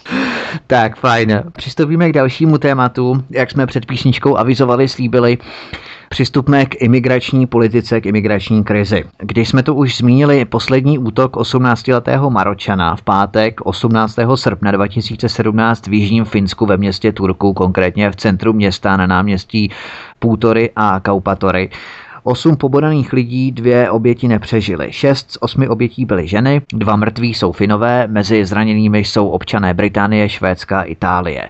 Napadení byly ve věku od 15 do 67 let. Ten Maročan podle zveřejněných záběrů křičel při útoku Aláhu Akbar. Finská policie však stále vyšetřuje motiv útočníka. Klasika. Nicméně finská ministrině vnitra Paula Risiková po několika hodinách uvedla, že útočník vypadal jako muž cizího původu. Jsou finské migrační úřady opatrné v tom, koho si vpustí do země do Finska, nastavují přísné parametry? No bohužel ne. Hmm. Bohužel imigrační úřady by přísnější byly nebo jsou hlasy, ale bohužel v roce 2015 do Finska přišlo přes 30 tisíc převážně Iráčanů díky otevřeným hranicím a hlavně díky hmm. tomu, což že současný předseda vlády řekl, e, že svůj domov poskytne imigrantům nebo žadatelům o azyl, protože teď momentálně ho nepotřebuje, protože bydlí ve služebním domě v Helsinkách, jo. což mělo za následek to, že zpráva se rozšířila v Iráku a, a bylo to pochopeno tak, že tady se dávají domy zadarmo. Mm. A do Finska přišlo přes 30 tisíc převážně žadatelů o azyl z Iráku. Pak samozřejmě druhá největší skupina byla z Afganistánu. Mm. Takže nikoli ze Sýrie, paradoxně. To je zajímavé. Ze Sýrie paradoxně to bylo jestli půl procenta. O tomto 18-letém Maračanovi víme, že stoupil na území Finska v roce 2016, požádal tu o azyl a prý spolupracoval s finskou imigrační službou. Víš něco blíže o tomto Maračanovi? Samozřejmě finská policie trošku se mlží a e, úřady moc nezdělují, aby nevzbudili, bojí se vlastně toho, že přeteče pohár trpělivosti. Ano, neboli ale například dneska vyšla zpráva v celostátních novinách, že onen 18-letý Maročan má rejstřík v Německu za násilnosti a za krádeže. Ano, do Finska přišel v roce 2016 podle zpráv úředních, které tady jsou. Byla mu zamítnuta žádost o azyl a dokonce teď vyplouvá na povrch, že úřady byly informovány o tom, že se radikalizuje před útokem. V pátek podvečer toho 18. srpna, v ten den útoku, se konala tisková konference, na které policejní ředitel Sepo Kolehmainen, se obávám, tam možná bude taky nějaká souhláska, kdybych měl dát jazyk mezi přední zuby do krku a na patro. to nevím. Ale Sepo, Sepo Kolehmainen, na to vyslovuji aspoň přibližně správně, ten policejní ředitel uvedl, že prozatím měli v hledáčku jen jednoho podezřelého, dnes už je jich více. Markus Laine z Finského národního vyšetřovacího úřadu uvedl, že je ve vazbě celkem šest lidí po uskutečněné razi zpátku na sobotu na předměstí Varisuo ve městě Turku. Čtyři ze šesti zadržených jsou také z Maroka a byli v kontaktu s hlavním útočníkem. Podle některých Finů se ale na místě útoku ozývala pouze finština, nikoli Allahu Akbar. Ale ten policejní ředitel Sepo Kolehmainen to, jak si odmítl komentovat, eh, mlží, jak si říkala. Tedy už víme, že se jednalo o Maročana, který měl 18 let. Jak Finové na sociálních sítích komentují tuto událost, eh, převládá poraženecký postoj, nebo to Finy naopak mobilizuje, vytrhává je to z určité letargie? No Vítku, já nechci ty komentáře úplně říkat, protože by zavřeli rádio, když bych to odříkala. Ne, to jsou pouze zprostředkované komentáře, tak to nezavřeli. A jako samozřejmě jsou, bo, já se jenom trošku vrátím k té tiskové konferenci, ano. co mnohým Finům, včetně například uh, strany pravých Finů a jejího předsedy uh, vzalo dech, bylo to, že vlastně z toho tak nějak vyznělo, že největší problém uh, celého tohoto útoku je to, že se začnou Finové radikalizovat. Jo. A že vlastně největší nebezpečí teď jsou Finové, což samozřejmě plno komentářů, komento, plno lidí okomentovalo tak, že to prostě není pravda. Já bych jenom trošičku odbočila. Ono Finsko je svým způsobem hmm. zvláštní v tom smyslu a hlavně uh, to je největší rozdíl mezi Finskem a Švédskem. Finsko vlastně až do roku 2000 nebo 1995, nevím přesně, který rok to byl, nepřijímalo žádné uprchlíky. Hmm. Díky smlouvám a mezinárodním dohodám po druhé světové válce. Takže Finsko jsou Finové a tady skutečně na ulici poznáš, kdo je a kdo není Fin. A Finové mají svoje rysy. Neříkám, že se trefím na 100%, ale na 95% ano. Pokud samozřejmě mě nenapadne nějaký sluníčkář, že, že tento Somálec má finské občanství, tak je Fin, tak to nemyslím. A Finem se fragmentovaný, prostě... je fragmentovaný jeden Somálec, eh, který vystupuje jako Fin. Pověz nám o něm něco blíž. No, je tady samozřejmě, ono jich tu víc, ale tento je aktivní a bohužel uh, samozřejmě On sám se považuje za Fina, ale tak jako člověk se nenarodí králem, tak se člověk ne, eh, jak, jako člověk se nestane jen tak králem, tak se člověk nestane Finem. Prostě ano. Finem se člověk musí narodit. A já třeba bych si nikdy nedovolila tvrdit, že se ze mě stala Finka. Ano, jsou mi blízcí a jejich mentalita je mi hodně blízká, ale prostě člověk má svoje zvyky, svoje návyky skutečně zarytý, tak ano. jako otisky prstu. Ano. Ale ale tady k tomu uh, útoku, jak se k tomu Finové staví, například uh, Finové samozřejmě reagují tak, že oni sice mlčí, mlčí, ale pak až vybouchnou, tak to obvykle bývá špatné. Takže například v jednom táboře, u jednoho tábora byli odstřelováni žadatelé o azyl a vzdušnou zbraní, mm, která měla umělohmotné náboje. Trefovali se jim teda do nohou. Mm. A podotýkám, že Finové umí střílet, protože mají povinnou vojenskou službu. Mm-hmm. A ve Finsku je na 5 milionů obyvatel 2,5 milionu zbraní. Mm-hmm. A jsou to převážně lovecké zbraně, ale i tak Finové prostě si na zbraně potrpí. Navíc a tady reagují tak, že více jak 100 firm řeklo, že půjde do stávky nebo že prostě zastaví svůj provoz na jeden den jako na protest proti imigrační politice současné. Mm-hmm. A tohle to spočítali samozřejmě ty firmy, Finové si potrpí na statistiky, tak, tak současně spočítali, kolik nevyberou pro stát na daních, tím, že jeden den nebudou pracovat. Mm. Byly protesty a protesty jsou a vyzývají samozřejmě jak lidé, tak i někteří politici vyzývají vládu ke konkrétním krokům. Stoupají, stoupají tu a, a častěji jsou slyšet hlasy typu, že všichni zamítnutí žadatelé by měli okamžitě být zavření, by měli být zavřeni do speciálních detenčních zařízení a aby, že se jim těm zařízením není potřeba říkat vězení, aby to teda neznělo tak špatně. Ano. Mimochodem, finský list Ilta Sanomat o útoku podrobně informoval, útočník také napadl ženu s kočárkem. Jak se k tomu staví média v rámci publicistiky, komentářů, názorového rozložení? Jaká tendence převládá? Zdrženlivý, odmítavý postoj k migraci, nebo je to tak půl na půl, nebo spíše převládají ty výtačské komentáře v médiích? Tak v médiích samozřejmě ty nevítačské komentáře jsou velice rychle mazané. Hmm. A média jsou pod vlivem, tak jako jsou v České republice, že, co, že zveřejňují převážně fotky. Například byla zveřejněna fotka jakéhosi žadatele o azyl, který dával první pomoc. Potom, když se ta fotka ukázala celá, tak se ukázalo, že on to nebyl, že on to nebyl žadatel, ten tam stál vedle, ale byl to pán, který měl na tričku podle médií znak neonacisty. A, a ten pán, to bylo nepohodlný. Ano, to bylo nepohodlný, jak se vystříhnul a dal se tam prostě, fotka se upravila, nebo respektive se dala jen její část. Uh-huh. A navíc paní, kterou ošetřoval, jestli to nepletu, byla právě Italka, zraněná Italka, která byla eh, s kočárkem se, se svým dítětem na procházce. Uh-huh. A shodou okolností právě tato Italka byla paní, která se zastávala imigrantů a bojovala proti deportacím, protože z Finska probíhají násilné nebo násil, nucené, já bych to nazval nucené deportace pravidelně. Uh-huh. Nucená deportace znamená to, že žadatel dostal zamítnutí o azyl a odmítá dobrovolně opustit Finsko, tak vlastně je násilně odveden do letadla a eskortován až do své rodné země, což sice zní hezké, ale je to drahý. Rozhodně dražší než jejich příjezdcem. Například na jeden let do uh, Iráku náklady jsou až půl milionu euro. Město Turku má zhruba 180 tisíc obyvatel a leží asi 150 kilometrů západně od metropole Helsinky. Kromě většího výskytu policistů v ulicích, jak se tento útok odrazil v dalších opatřeních, jak se dotýká většiny Finů? Všimáš si nějakých zostřených bezpečnostních podmínek?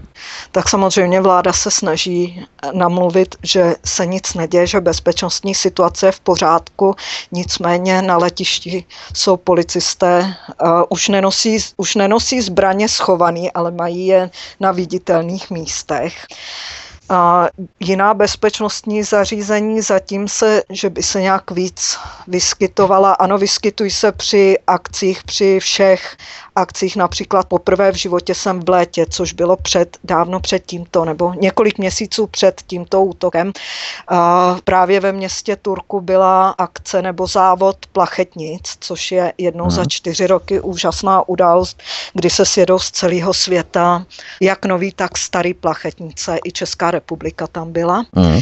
reprezentovaná. Ty plachetnice jsou opravdu nádherný a při této události poprvé, když se tam vstupovalo do toho areálu, tak kontrolovali zavazadla. Uh-huh. A kontrolovali, co jsme měli v baťohu, protože samozřejmě s dětma má člověk vždycky vodu a jídlo nebo něco takového, ale prostě poprvé kontrolovali veškeré takovýhle kabelky a jo. tyto věci, ale to bylo, to bylo už před tím útokem. Teď po tom útoku, zatím, že by se něco víc konkrétního dělo, to jsem si nevšimla, akorát rostou ty hlasy, že by se teda měla, měly zavést hranice, hraniční kontroly právě se Švédskem a dokonce jsem četla, že profesor, bohužel na jméno si nespomínám, z univerzity, Alto univerzity, řekl, že v současné době je Švédsko větší bezpečnostní, a způsobuje větší bezpečnostní hmm. ohrožení než Rusko. to je hezké. Ale když se vrátíme ještě do roku 2015, kdy Finsko zaznamenalo zejména ve třetím čtvrtletí roku 2015 eh, přes léto od července do září 2015 rapidní nárůst eh, krimigrantů. Jen v těchto třech měsících 15 130 krimigrantů, hmm. žádostí o azyl tedy. Ale když se podíváme na ty tabulky podle čtvrtletí roku 2015, tak krásně vidíme, jak počet krimigrantů ve Finsku narůstá. První čtvrtletí to bylo jenom 960, druhé čtvrtletí už 1605, třetí čtvrtletí 15 130 krimigrantů, to už jsme tu říkali, a čtvrté čtvrtletí 14 455 krimigrantů. Celkem do Finska za rok 2015 dorazilo 32 150 kusů krimigrantů, převážně přes Švédsko. To mě zaujalo, Švédové tedy jsou takový rasisté, že tyto krimigranty nechtěli? V rámci Švédsko, bezpečnostního rizika, jak si uvedla? Švédsko do Švédska v tom, samozřejmě ve Švédsku ten systém, já se, jak všichni víte, ve Švédsku převažuje, což už taky asi dlouho nebude. A ten postoj, že se brali všichni, a chtěl bych dodat, že v té době, jestli si to dobře pamatuju, do Švédska dorazilo 170 tisíc, hmm. a nebo zhruba, bylo to hodně přes 100 tisíc a žadatelů a Švédsko prostě je a dávali jim rady, že mají jít do Finska a posílali, vlastně oni přicházeli přes sever Finska. Dokonce se říká, že jim platili vlaky až na sever Finska, takže většina z těch lidí přišla právě přes sever do Finska. Ovšem teď už začínají na internetu, a, nebo aspoň v některých skupinách kolovat hlasy, že se chystá masová migrace zpět do Švédska, protože podle některých a těchto, těch, těchto imigrantů Finsko je nehumánní a nemá dobrý postoj k imigrantům a nedovolí jim začít znova život. Takže všichni teď čekáme s napětím, jestli akce, která má začít příští měsíc, to znamená masové, masový odchod do Švédska, jestli bude nebo nebude. Tak to nám určitě musí říct do rády a to budeme všichni také zvědaví, jak to bude probíhat v září tedy. Když jsme ale u finského předsedy, ještě se o něm zmíníme, Juha Sipileho. Jak se k migrační krizi staví finská vláda? Jde totiž o to, že 22. září 2015 schválili ministři vnitra států Evropské unie kvóty na rozdělení krimigrantů. Proti tomu návrhu hlasovali tehdy ministři Česka, Slovenska, to byly ještě staré dobré časy, kdy Fico nezradil V4. Proti hlasovalo teda Česko, Slovensko, Maďarsko a Rumunsko a Finsko se tehdy zdrželo hlasování. Dokonce v lednu 2016 ve Finsku padlo rozhodnutí, že neúspěšní žadatelé o azyl ve Švédsku a Finsku budou deportováni, přičemž jich mělo být přes 20 tisíc. Podle finské státní tajemnice Päivi Nergové. Jedná se z pozice finské vlády o hru, o jakési divadelko, nebo se staví při nejmenším rezervovaně k umístěvání krimigrantů na finském území? Tak Finsko se tenkrát k tomu postavilo, že, hlas, že se hlasování zdrželo, což mnozí kritizovali, že, a, protože 90% zhruba obyvatel Finska je proti přijímání a imigranty tady nechce naprosto čistě z bezpečnostních důvodů, naprosto po podložený statistikama i teď, že eh, loni například množství znásilnění vzrostlo 400% ve velkých městech hmm. a největší skupinu tvoří samozřejmě Iráčané a další, další lidé z Blízkého východu. To je naprosto jasně vidět prostě ten jejich vliv ve Finsku. Dokonce už i vězení ve Vanta, což je hlavní, u hlavního města, před, uh, u hlavního města Helsinek, většina většina obyvatel vězení, nebo jak by se dalo nazvat, jsou, nejsou Finové, jsou cizinci. Takže ono je to všechno vidět. Hmm. Ale Finsko se tenkrát zdrželo a přijalo takzvaně dobrovolné kvóty a v rámci těch dobrovolných kvót Finsko bylo jako jedna z mála zemí, která je skutečně dodržela a ty Eritrejce jsem dovezla. Ano, Eritrejce byly umístěni do, byly umístěni do těch asilových táborů. Zrovna před měsícem jsem slyšela, že stávkovali, protože tam nemají kavárnu, nebo co se jim nelíbilo. Jo, jo, jo, se což, sam, což samozřejmě běžného Fina celkem naštve. Já ale... myslím saunu, že si zvykli na sauny a kavárny stačí. Teda, jim, jim stačí kavárny a stačí jim víc. Samozřejmě většina imigrantů si stěžuje, a, a co, což je od začátku, že ve Finsku je málo barů a ve Finsku je málo diskoték. Například v Helsinkách je nepouští na některé diskotéky s tím, že se odvolávají na platný a, zákon, že je potřeba prokázat se finským platným dokladem, což tito lidé nemají, mm-hmm. takže je tam prostě nepouští. Uh, jinak, na co si se ptal? Jak se, jo, tyto kvóty sice přijali a v rámci toho jednoho roku naplnění je vzali, ovšem teď bylo odhlasováno, že další kvóty už schvalovat Finsko nebude. Jenomže tady se v létě ve, ve vládě děli takové špinavosti, že všichni jsou zvědaví na to, co se děje. Nicméně například i prezidentka, eh, kandidátka na prezidentku Laura Huhtasáry navrhuje to, že by Finsko mělo zrušit veškeré kvóty na přijímání, na přijímání eh, běženců, protože Finsko má, mám pocit, 900 za rok což jsou běženci, kteří byli bráni z táborů z krizových oblastí. To, ne, to nebylo těch 32 tisíc. Takže jak to bude probíhat dál, to se uvidí. To se, teď je tu bohužel ta politická situace taková, že, a, že uvidíme, jestli vláda dodrží smlouvy, které uzavřela, nebo jestli je nedodrží, nebo co se bude vlastně dít. Jaká panuje aktuální politická situace ve Finsku? Řekli jsme si premiér Juha Sipile. Ten má centristickou stranu, finský střed, pak konzervativní národní koaliční strana. Tyto dvě strany tvoří současnou aktuální koalici, řekněme vládní koalici. V podstatě ano, protože já se teď začínám nějak slyšet sama. Pardon, že přerušuju, ale nějak začíná. To je a... zajímavý, protože já jsem tady nic jako neupravoval, nic. Teď je to dobrý? Teď by to, jo, teď je to dobrý. Teď jo. je to zase dobrý. No. A v podstatě, pokračuju, jo. Mm-hmm. Tak v podstatě mají koalici a do, ve vládní koalici byla i strana pravých Finů, která v létě po volbě nového předsedy této strany byla vlastně vlastně dá se říct vyšachovaná z koalice tím stylem, že ministři, kteří ve vládě byli eh, ze strany pravých stranou vystoupili a založili si svoji novou stranu. Takže vlastně vláda má podporu zdaleka ne takovou, jakou měla, když byla zakládána, protože vlastně se ani neví, kolik, jakou podporu má ta takzvaně nová strana, eh, která vznikla z části poslanců a z části a ministrů strany pravých Finů. Uh-huh. Předběžné statistiky ukazují, že, že podporu příliš velkou nemá. Uh-huh.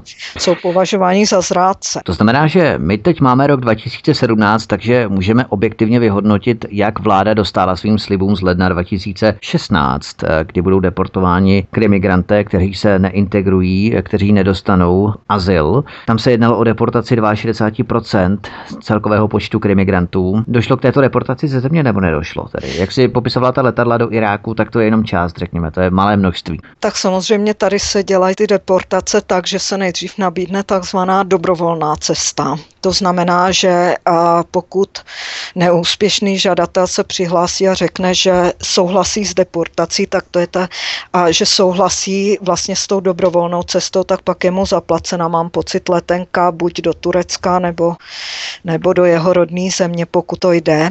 A, a potom vlastně tohle je nejlevnější způsob, protože vlastně ten člověk jakoby odejde sám. No a pak jsou lidé, kteří odmítají, odmítají odejít, no a pak se, to se dělají ty deportace násilné.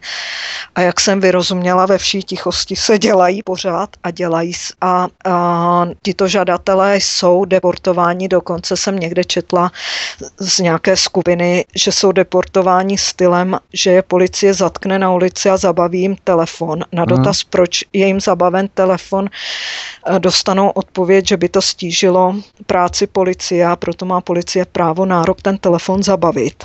Ano. A dostanou ho vlastně až v Iráku, hmm. nebo mhm. kam jsou deportovaní. A ty deportace tu skutečně probíhají a množství deportovaných lidí jako podle statistik skutečně narůstá oproti předchozím letům. Problém to je ten, že například Afganistán odsouhlasil přijímání vlastních občanů. Irák ne, nicméně on totiž ten stát s tím nemusí souhlasit.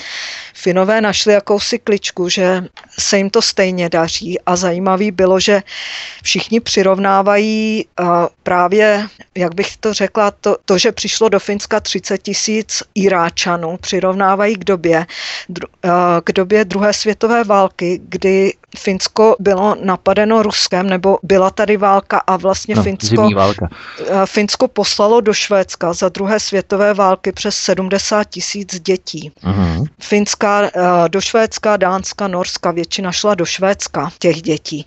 Ale to byly skutečně desetileté děti, dokonce i Tchán byl, tak to žil vlastně čtyři roky ve Švédsku. Jo. A vraceli se ty děti až po válce. Většina se vrátila, některé děti, když rodiče zemřeli nebo se prostě situace změnila, tak v těch zemích zůstali na pořád. A zajímavé je, že stejně tak jako a, kdysi švédská ministrině přirovnala, že Finsko je teď povinné pomoct těmto iráckým dětem, protože Švédsko pomohlo finským dětem, tak to dokonce přirovnal i irácký velvyslanec, že vlastně Finsko by také mělo pomoct těm iráckým dětem. On teda je problém ten, že oni to nejsou děti, žádný děti, ale ale často je u nich například nalezeno to, že jsou to zběhové z armády, uh-huh, uh-huh. sirácké armády, takže ono to opravdu není úplně stejná situace, kdy se do Švédska přesouvaly tříletý děti. U nás je módní trend, zejména v kavárenských kruzích, nadávat na Miloše Zemana kvůli jeho odmítavému postoji na imigrační krizi. Kdo na Zemana nadávat nebude z kavárny, toho si kavárna přestane vážit. Vzpomínáme si na ten legendární výrok jisté nejmenované osoby ženského pohlaví. V této souvislosti mě ale zaujalo prohlášení finského prezidenta Sauli Ninistého v parlamentu 4. února 2016, který varoval, že migrační krize představuje vážnou hrozbu pro západní hodnoty a vyzval k přísnějším opatřením k zastavení uprchlické vlny, ve které podle finského prezidenta mnoho uprchlíků míří do Evropy pouze za lepším životem. Pasáže z jeho projevu citovalo i Ilay Radio. Docela sympatiák ten finský prezident, ne? Tak mnozí mu mají za zlý, že dělá málo. Aha, on jako prezident asi nemá moc pravomocí, aby mohl pravo, dělat víc. No pravomocí moc nemá a jako on má trošku globalistický přístup a uvidíme, jak dopadnou volby příští rok, protože příští rok jsou to vlastně uh, volby a on, myslím si, že bude kandidovat. Um, tady ten přístup Tady prostě Finové mluví víc otevřeně, jak jsem řekla, ale tady za svůj přístup k imigrantům je nesmírně kritizován současný předseda strany pravých Finů. Součas, eh, součas, v současné době je to europoslanec Jussi Halla-aho a uh-huh. právě kandidátka na prezidentku a z této strany Laura Huchtasáry, kteří naprosto otevřeně říkají, že je potřeba zavřít hranice a je potřeba skutečně Finsko takzvaně vyčistit, což no. znamená skutečně provést deportace a tyto hlasy se tu ozývají naprosto normálně. To je, tady je to normální a samozřejmě strana zelených křičí o rasistech a no, samozřejmě jsou všichni, jako tak, jak v České republice. Hmm. Všichni, kdo řeknou něco proti a, a podobně jako v České republice, lidi buď to nechtějí vidět, nebo nebo se bojí říct svůj názor, tak jako, hmm. tak jako všude to je. Ale ve Finsku je to zlehčené tím, že Finové jsou otevřenější, přímější, takže tam je poměrně menší obava z toho, že bude někdo nařknut z nějaké výhrady vůči imigrantům. No, tak ty obavy jsou tu sice, ale Finové jsou zvyklí mluvit a hlavně si potrví na svobodu slova a, hmm. a Finové jsou i zvyklí jednat, jakoby, jak bych to řekla, vést takovou tu partizánskou válku styl. Například uvedu, nevím, jestli se to dá dát do souvislosti, ale eh, když v obci nebo v okrese, kde bydlím, byl otevřen tábor pro imigranty a vlastně to otevřela církev a uspořádala pro ně jakoby seznamovací cestu do takového malého městečka, kde jsou obchody, tak vlastně jeden ten obchod udělal akci a slavíme vepřové maso a skutečně v tom obchodě bylo grilovaný celý asi 130 kilový prase. Dobře. Prostřed obchodu a uprostřed a tam se jako lidi to kupovali, oni ty akce byly i předtím někdy, ale prostě zrovna v ten den ano, ano. byla akce Slavíme vepřové maso a teď si nešlo nevšimnout, že po rekonstrukci toho obchodu je tam velký název slanina, oddělení slaniny a to vepřový se tam skutečně mm. peče, že voní skutečně přes celý ten velký obchod. Toho si nešlo nevšimnout, takže oni Finové dělají takovýhle akce. No, to v podstatě nelze oficiálně nějakým způsobem zakázat, že? Protože kdyby se vyhranili vůči migrantům, my tady nechceme, tak by mohli být nařknutí, ale tohle v podstatě s tím nesouvisí de facto. No fakt je, že když následující léto v tom samém obchodě se objevil pepřový sprej s nápisem Čekáme horké léto. tak, tak už se na to člověk díval jako jinak, ale, ale jako skutečně tohle se dělá, tohle takové akce se tu dělají. Tak to je docela dobrý vtip. Ještě jednu zajímavou informaci bych citoval, která předcházela tomu teroristickému útoku v pátek 18. srpna 2017, tak už na začátku června tohoto roku Finsko zvýšilo stav bezpečnosti z nízkého ohrožení od listopadu 2015 na zvýšený od června 2017, tedy na stupeň 2 na čtyřstupňové škále. Totiž eh, tehdy v červnu finská bezpečnostní služba SUPO uvedla, že věděla o závažných hrozbách. Tady je vidět, že veškeré ty stavy ohrožení vůbec nic neřeší. Když se nějaký magor rozhodne vytáhnout kudlu nebo pokosit lidi dodávkou, tak to vůbec v ničem nepomůže. Ale dovedeš nějak popsat, jak operuje finská bezpečnostní služba nebo jaký důraz Finové všeobecně kladou na vlastní bezpečnost, dbají na vlastní bezpečnost. Ty si to popsala, že si potrpí na zbraně, že je poměrně četný výskyt zbraní mezi obyvateli, mezi obyvateli Finska, tak eh, jak dbají na vlastní bezpečnost? Tak Finové, Finové, když se to vezme trošku ze široka, tak Finové mají 1200 kilometrů hranice s Ruskem a s Ruskem byli ve válce. Finové, tady je povinná vojenská služba a první vlastně, co člověk, jakmile dorazí do Finska, tak když se začne pak bavit po chvíli s Finem, trošku více s nima seznámí, tak mu každý oznámí, kolik Finů zemřelo při zimní válce, ale kolik Rusů u toho zemřelo, to, to zdůrazní každý, protože ten poměr skutečně je velký a ve prospěch samozřejmě eh, poražený, ve prospěch zabitých Rusů. Finové stráží hranice a Finové, vlastně když jsem ještě do Finska dorazila, tak tady se člověk na ulici cítil opravdu bezpečně, jako já jsem dokonce i zapomněla zamykat auto, prostě zůstalo tam, kde jsem ho nechala. Mm. Domy, domy tu zamykal na vesnici málo kdo, protože prostě mm. stejně tam nikdo nejde. Jasně ale, ale jako to se to samozřejmě mění. Mění se to díky otevřeným hranicím, nejenom díky imigraci, mění se to i díky tomu, že díky Evropské unii a vlastně otevřeným hranicím se sem dostávají kriminální živly z pobaltských republik.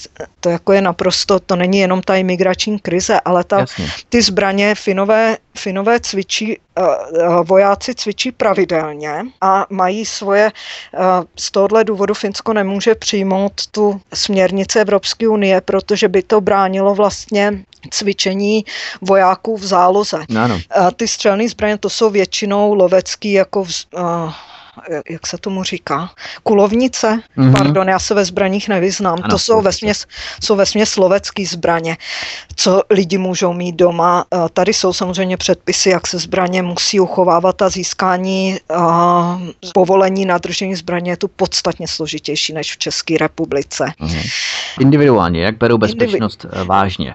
Berou, berou ji vážně v tom smyslu, že jako tady byla já, já ti nechci říct v kterém roce, ale podepsána smlouva o tom, že ženy se nebudou napadat a Finové to dodržují. Tady prostě pro ženy opravdu dřív ta bezpečnost byla, dá se říct, hmm. skoro, skoro stoprocentní.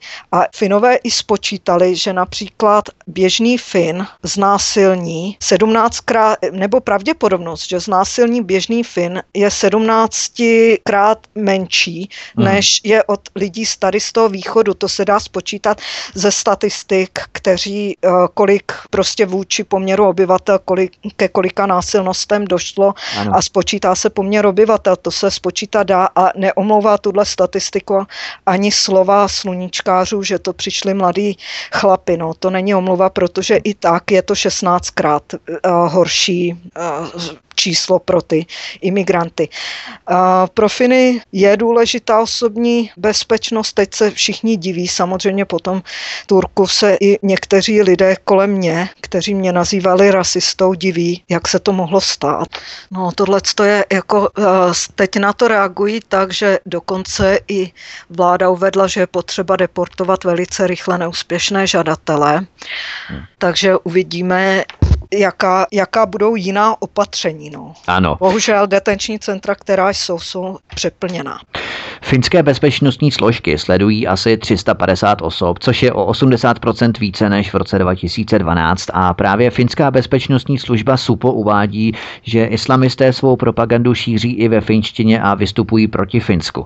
Prosakují tyto informace do mediálního prostoru, reflektují finští novináři na tato varování, nebo před terorismem varuje pouze alternativní alternativa, jako je tomu třeba v České republice? Bohužel je to tak, jak je to v České republice, že eh, celostátní média před podobnýma před tyto informace moc nezveřejňují, zveřejňují zkresleně, takže jsou to alternativní média, která hmm. zveřejňují tyto informace. Ale co se týká té bezpečnosti, tady například, což byl pro mě šok, ale tady například děti ve škole, neříkám v každé škole, ve škole, kam chodí moje děti, nacvičují, jak se zachovat při případné střelbě ve škole. Podotýkám, hmm. že to není kvůli imigrantům, protože bohužel ve Finsku byly uh, dvě, dva velké incidenty, kdy byly postříleny děti ve škole a, a to byly Finové. Dokonce právě ve městě Turku byla zadržená Finka, která plánovala, rodilá Finka, a, která plánovala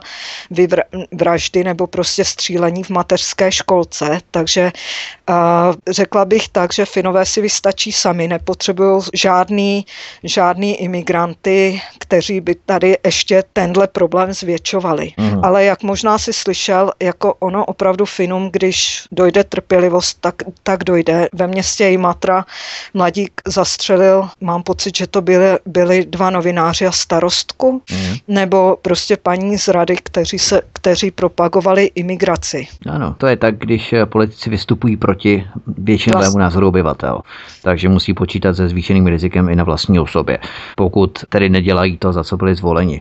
Když se podíváme na politiku, do čela strany pravých Finů, ty už si to tady zmínila, stoupil stoupenec tvrdé linie Jussi Hala-aho, který prý nechválně proslul rasistickými výroky a na to konto 20 z celkem 37 poslanců z této strany pravých Finů v čele s Tinou Elováhovou vystoupilo a chtějí založit stranu novou. Kdo je Jussi Hala-aho?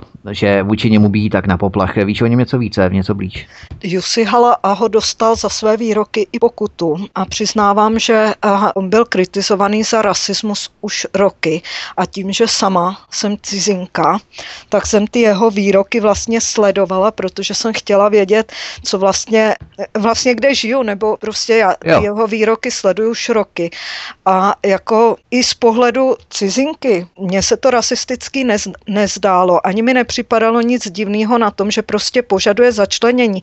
Například jeden z výroků rasismu je to, že požaduje, aby byty v Helsinkách byly udělovány uh, přednostně lidem, kteří mají zaměstnání. Uh-huh. Což samozřejmě je naprosto logický. Mezi protože... řádky řečeno našim. no, ano. Jasně. A, nebo výrok, že, že z 22 tisíc Somálců, kteří jsou na území Finska, pracuje 2 tisíce, zhruba 2200. A to ještě hmm. uh, velká část z nich na místech, která jsou buď státem dotovaná nebo uměle vytvořená, jako například uh, v táborech a podobně. Za, on prostě konstatuje s prominutím fakta, mm. z mého pohledu, samozřejmě teď budu napadená všema sluníčkama, ale uh, já jsem zatím osobně žádný z jeho výroků nezaznamenala, že by byl rasistický, prostě konstatování faktu a uh, konstatování statistik není podle mě rasismus a to, že prostě uh, za většinu znásilnění můžou, můžou lidi, kteří mají irácký občanství v současné době, to přece není rasismus, to je konstatování faktu. Takže standardně nadhodnocené kritické výroky médií, že je rasista, xenofob a tak dále. Já jsem si chtěl jenom utvrdit eh, to, co jsem si původně myslel, že skutečně se zase jedná o nějaké bytí na poplach uh, nad člověkem, ale proč od něj tolik lidí odchází, tolik poslanců z té strany pravých Finů odchází, byly konkrétně 20 ze 37 celkově.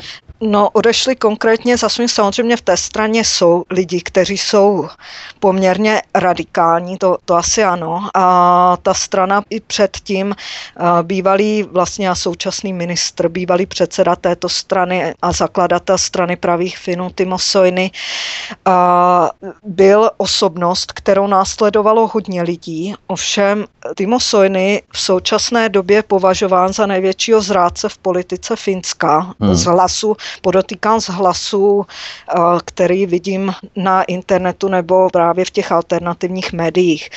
Z toho důvodu, že to byl právě Timo Sojny, který než vstoupil do koalice, tak navrhoval zavření hranic a všechno. V okamžiku, kdy do koalice vstoupil, tak prostě většině lidem se zdá, že za svýma slovama nestojí. Hmm. Proč za ním odešlo tolik poslanců, to by zajímalo i samotnou stranu pravých Finů, jestli jim bylo něco slíbeného nebo co se vlastně stalo, to přesně nevím. Nicméně a, tolik poslanců, kolik odešlo, to je velký množství a má to vliv na to, že vlastně v koalici je strana, kterou nikdo nevolil, což, hmm. což jsou fakta. A strana hmm. pravých Finů nabírá nové členy, jestli získá podle jakýchsi a, statistik a, je druhou nejsilnější stranou ve Finsku strana zelených, což, se, což nevím, jestli je možný, nedovedu to posoudit, jenom vím, že prostě tady tyhle ty statistiky nebo tady tyhle ty průzkumy, ty se, ty se dají udělat tak, že skutečně člověk dostane výsledek, jaký chce sám a ne jaký skutečně je. Oni jak Finové mají rádi tu zelenou, jaký dokáží popsat všemi barvami, jak si konstatovala v první polovině pořadu, tak možná i proto inklinují k té straně zelených, ne? Nebo to už není názorové hledisko toho? Já si, já si myslím, že strana zelených, já nevím, oni mají, já bych je přis, tak nějak přirovnala jako v celé Evropě, že některé názory skutečně hraničí se zdravým rozumem, hmm. aspoň, hmm. aspoň ne nás úplně nejmladší generace. Ti zelení no, jsou všude asi stejní. No, to jsou všude stejný a jako mají samozřejmě podporu právě těch imigrantů. Já přesně, já se k ním moc vyjadřovat nechci, protože je až tak moc nesleduju, jenom některé jejich názory. Uh, já mám, když za mnou někdo přijde na ulici a zeptá se mě, prostě podporuj tohle, tohle, tak já, nebo prostě tohle z auta se nesmí používat, tak se obvykle zeptám, a jaký máte jiný řešení? Uh-huh. Navrhněte, protože nemám ráda, když se říká, to se dělat nesmí. Přesně. To je samozřejmě velice jednodušší říct, že nesmíte používat osobní auto. A jak se dostanete 50 kilometrů do práce, když městská, ne, když prostě doprava neexistuje? A jak na to uděláte? Podle zelených na skateboardu nebo na inlinech. jasně, jasně. Kdo se vám postará o děti? Kdo uh-huh. se vám prostě, jako, jak to chcete udělat jinak? Ta navrhněte způsob, jak to udělat, lepší způsob, jak to udělat jinak, ale funkční, ne takovej. Uh, že, takže jako k těm ta strana zelených jako návrh, že hanobení finský vlajky nebude trestný čin a podobné věci, je. jako to skutečně hraničí se zdravým strašný. rozumem. To je strašný. Pojďme dál, blížíme se k závěru našeho rozhovoru. Ve finském Oulu, v uprchlickém táboře, iráčtí kribigranté uspořádali protest. Bylo to před dvěma lety, tuším. Prý, že se nedá jíst jídlo, které dostávají. Jeden krimigrant na kameru ukázal na ovesnou kaši ani pes by to nežral, on by to dal ženě. Jo, ani pes by to nežral, on by to dal ženě. Ano, ano. ano. To těm krimigrantům, co si v kráterech po bombách u nich doma vařili ty minutky, tak eh, civilizací postižené Finsko jim vaří tak podřadné jídlo? Tak ovesná kaše, jako pokud víš, tak je celkem výživná a zdravá. Hmm. A co se týká... správně dochucená, ale... A jako když ji uděláš mlíce a dáš k tomu marmeládu, tak je dobrá. Je to no. tady běžný jídlo, který tady se jí. Který tady se normálně jí jako obvykle ke snídani teda. Ale například ve školách občas i k obědu. Takže to je naprosto normální jídlo hmm. tady. Ano, řekl, že by to, oni tu stávkují poměrně často, že finské jídlo se nedá jíst. To nebylo jenom, to nebylo jenom jedno, nicméně konkrétně tento imigrant, tomu se tady říká generál ovesná kaše, protože se zjistilo, že je zběh z irácké armády, Jasně. tak se mu tady říká generál ovesná kaše, ale, ale z té ovesné kaše se díky němu stala taková, taková, jak bych to řekla, taková legenda, kdy někdo napsal, já nevím, jestli to je pravda, že se dvě mladé holky v autobuse v okamžiku, kdy přistoupili dva cizinci do autobusu mezi sebou finsky si sdělili na celý autobus, Ježíš, já bych si tak dala ovesnou kaši. Ale tady kvůli tomu jídlu skutečně stávkují poměrně často. Naposledy to bylo právě před pár, uh, před měsícem ti Eritrejci, těm taky nechutná finský jídlo, Iráčanům nechutná finský jídlo.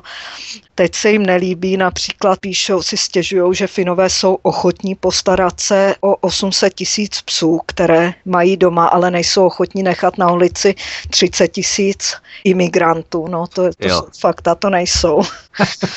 Mimochodem, Muhi Adín Hasan, majitel jedné cestovní agentury ve Finsku, uvedl, že jeho biznisu se v posledních letech, v poslední době daří, protože mnoho uprchlíků se chce vrátit z Finska domů.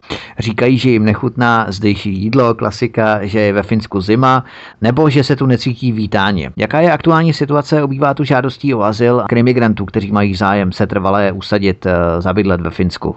Tak Finové nejsou, jak jsem ti říkala na začátku, Finové prostě nejsou takový, že by se na tebe usmívali nebo že by se s tebou hned přáteli. To nedělají ani sobě, mm. na tož cizincům. A Finové, pak když se s nima člověk zpřátelí, tak skutečně ví, že jsou přátelé ani proti cizincům. V podstatě já osobně jsem se nesetkala, kromě pár nějakých komentářů, protože na děti mluvím česky, tak občas za sebou slyším komentáře, ale to jsou obvykle komentáře spíše typu, že se lidi diví, co to je za jazyk, co mluvím. Konec konců naprosto stejné, které slyším v České republice, když tam jsem s rodinou a baví se, bavím se například s manželem finsky, tak za sebou naprosto stejný komentáře slyším hmm. v češtině. Takže jako, že by vyloženě byli rasisti, to nejsou, ale uh, že by tu byli vítáni Finům vadí, že se nechtějí, nechtějí přizpůsobit, což každý normální člověk vidí. Ohledně toho přizpůsobení, socializace v novém státě je pro krimigranty často obtížná. Finové jim tak nabízejí lekce, které jim mají místní zvyky přiblížit. Lekce pořádané například ve finském Raseborgu o rovnosti žen a mužů mají předcházet množícím se případům sexuálního obtěžování. Například ocituju jenom několik pasáží z tohoto kurzu pro krimigranty, to je, to je sranda, jo, hele. Třeba ve Finsku si nemůžete koupit manželku. Žena bude vaší manželkou jenom tehdy, pokud ona sama chce. Ženy jsou zde rovné mužům. Můžete tu také jít s ženou na diskotéku, ale pamatujte, že když má krátkou sukni a tancuje blízko vás, tak to neznamená, že s vámi chce mít sex. Je nutné zdůraznit, že se na tyto kurzy krimigranté hlásí dobrovolně, takže jenom pokud budou chtít. Jak moc se uprchlíci řídí těmito pravidly z kurzů? Tak věřím tomu, že pár z nich se najde, kteří to skutečně vezmou vážně, ale jak jsem ti říkala na začátku, vědomost je jedna věc, ale změnit svoje zvyky a svůj postoj je strašně těžký. Hmm. A vžít se každý, určitě každý, s kým si mluvil, kdo bydlí v zahraničí, tak ti řekne, že přizpůsobit se nové kultuře není lehká. To přiznávám, že rozdíl mezi českou a finskou skutečně není tak velký. Hmm. Jako a to je Evropa. Mezi, a to je, to je Evropa, Evropa je. přesně tak. Takže uh, prostě ze statistik znásilnění je naprosto jasně vidět, že prostě a z toho, že se například odvolávají na to, že to patří k jejich kultuře, což tady byl případ, to odbočím, byl případ, že bratr měl, měl plánovat vraždu svojí sestry. Měla to být vražda ze cti, uh-huh. za to, že sestra se přizp- chtěla přizpůsobit finské kultuře, nenosit čátek a Jasně. žít prostě takzvaně západní život. Uh-huh. Tak bratr si posílal zprávy se svým otcem, mám pocit, že do Iráku uh-huh. a vraždu plánovali. Byl nejdřív odsouzen na čtyři roky za ublížení na zdraví, protože tu sestru mlátil. Nakonec byl osvobozen, ale nejvyšší soud vydal takový rozsudek teď naposledy, že odsouzen bude tak, že bude deportován za to, že není ochoten přijmout finskou kulturu a nemá žádné vazby na Finsko, není zaměstnaný, není, nikde nestuduje, že není důvod, proč by měl být ve Finsku, takže byl deportován, což si myslím, že byl ten nejvhodnější no. trest, ale ale uh, jak to prostě je pro ně strašně těžké a nakonec oni, oni jako bytě jim to řečený, tak to stejně vážně někteří, většina z nich nebere, je to vidět na těch statistikách, proč vzrostl nárůst znásilnění o 400%. Hmm. hmm. Prostě tyhle kurzy jsou jako informativní, jako v podstatě tyhle kurzy, to není nic nového. V době, kdy já jsem přišla do Finska, tak jsem byla v kurzu finštiny, který pořádal stát a už tam nám dávali brožurky, kde bylo napsané, že rozvod je možný tak a tak udělat a žena je v manželství dobrovolně a tak dále. Takže to hmm. jako úplně úplná novinka není, my se tomu smějeme, ale jako například, když jsem přišli v roce 19 1999, teď jsem chtěla říct slovo cikáni, no, ze Slovenska, tak jim taky bylo řečeno, že nesmí děti mlátit. Jo. Tak, poslední otázka. Vítězkou soutěže Miss Helsinki 2017 se stala dívka disponující tmavou pletí Sephora Ikalaba, 19-letá uprchlice z Afriky, kterou v rámci dobrovolných kvót přijalo Finsko počátkem roku 2016 a do soutěže ji přihlásila nezisková organizace KIOS, organizace bojující za práva žen. Soutěž zajišťuje ve spolupráci s pořadatelskou agenturou i Finské ministerstvo kultury, které ve spolupráci s Finskou státní televizí zajišťovalo mediální pokrytí celé události. Vzpomínáš si, jak probíhala ta soutěž, jak na ní Finové reagovali, když zvítězila tato uprchlice z Afriky, 19 letá? Tak eh, já si nejsem jistá, jestli ona přišla skutečně až v roce 2016. Já mám pocit, že přišla dřív, ale to je jedno, jak mm-hmm. přišla. V každém případě jako soutěž jako takovou jsem nesledoval, protože soutěže mi nesleduju. Jasně. Nicméně ty reakce se přehlídnout nedali, protože jako přirovnání, přirovnání kopicím a různé další vtipy na, na Facebooku a různý prostě zablokovaný účty kvůli tomu, že uh, známý řekl tak hlavně, že vyhrála ta nejkrásnější a vedle dal fotku opice a tady týhle a zablokovali mu účet na uh, Facebookový účet na měsíc, tak jo, jako to, se, to samozřejmě tady bylo a fakt je, že se rejplou v porotě byli prostě jakýsi jakýsi zelení nebo jakýsi právě takovýhle jeden černoch a podobně. Prostě to byla soutěž, která byla tak nějak vykonstruovaná, jako že by z mhm. toho byli finové nadšený, to nebyli, ale dobře se bavili. Dobře Jasně. se bavili pak. Jasně, oni tuším odcházeli i nějaké celebrity z toho sálu, když eh, byla nominována ta vítězka Miss Helsinki 2017, tak eh, odcházeli tuším nějaké celebrity dokonce z toho sálu. Já jsem to nesledovala tak přesně, možný to je, ale k tomu to vůbec Eh, na to si nepamatuju, takže k tomu raději se nebudu vyjadřovat. Tohle nevím. Tohle ano, nevím. Ano. Ale fakt je ten, že tak jako všude za rasismus jsou všichni okamžitě člověk nasčen rasistou, pokud řekne něco, no ale já můžu ti říct takovou příhodu, když jsem v rámci svojí rehabilitace já musím chodit běhat do vody. V Česku to nikdo moc nezná, ale to, no. je, to je způsob, že si dáš pás, který tě jakoby nadnáší a v hluboké vodě jako prostě jako opravdu běžíš. Že chodíš do bazénu. Eh, chodím do bazénu, ano. Hmm. A jednou jsem tam přišla do toho bazénu a byla tam skupina jakýchsi malých černých holek, hmm. protože v době, kdy já tam jdu, tak jsou tam důchodkyně, které jsou na mě strašně milí. Všichni jsme po operaci nějakého kolene nebo něčeho, takže se na sebe usmívám máme a jsou na mě hrozně milí. Mm-hmm. Ale byly tam takové černošky a teď se ty dvě finky mezi sebou bavily. Ty, a ty jsou černý, viď? A ta druhá odpovídá, ale oni za to snad ani nemůžou. prostě opravdu Finové jako na tohle tak zvyklí nejsou, ale hlavně jako oni nejsou rasisti, ale prostě tohle je konstatování faktu.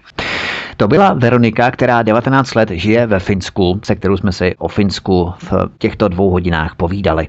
Verčo, já ti moc děkuji, že jsi si na nás udělala čas za tvoje příhody a zkušenosti z Finska, za tvoje vyprávění, které bylo velmi zajímavé a doufejme, že se u mikrofonu svobodného vysílače setkáme zase někdy příště, až bude o čem dále povídat. Vítku, děkuji za pozvání a všem posluchačům přeju hezký den a přeju zachování si zdravého rozumu.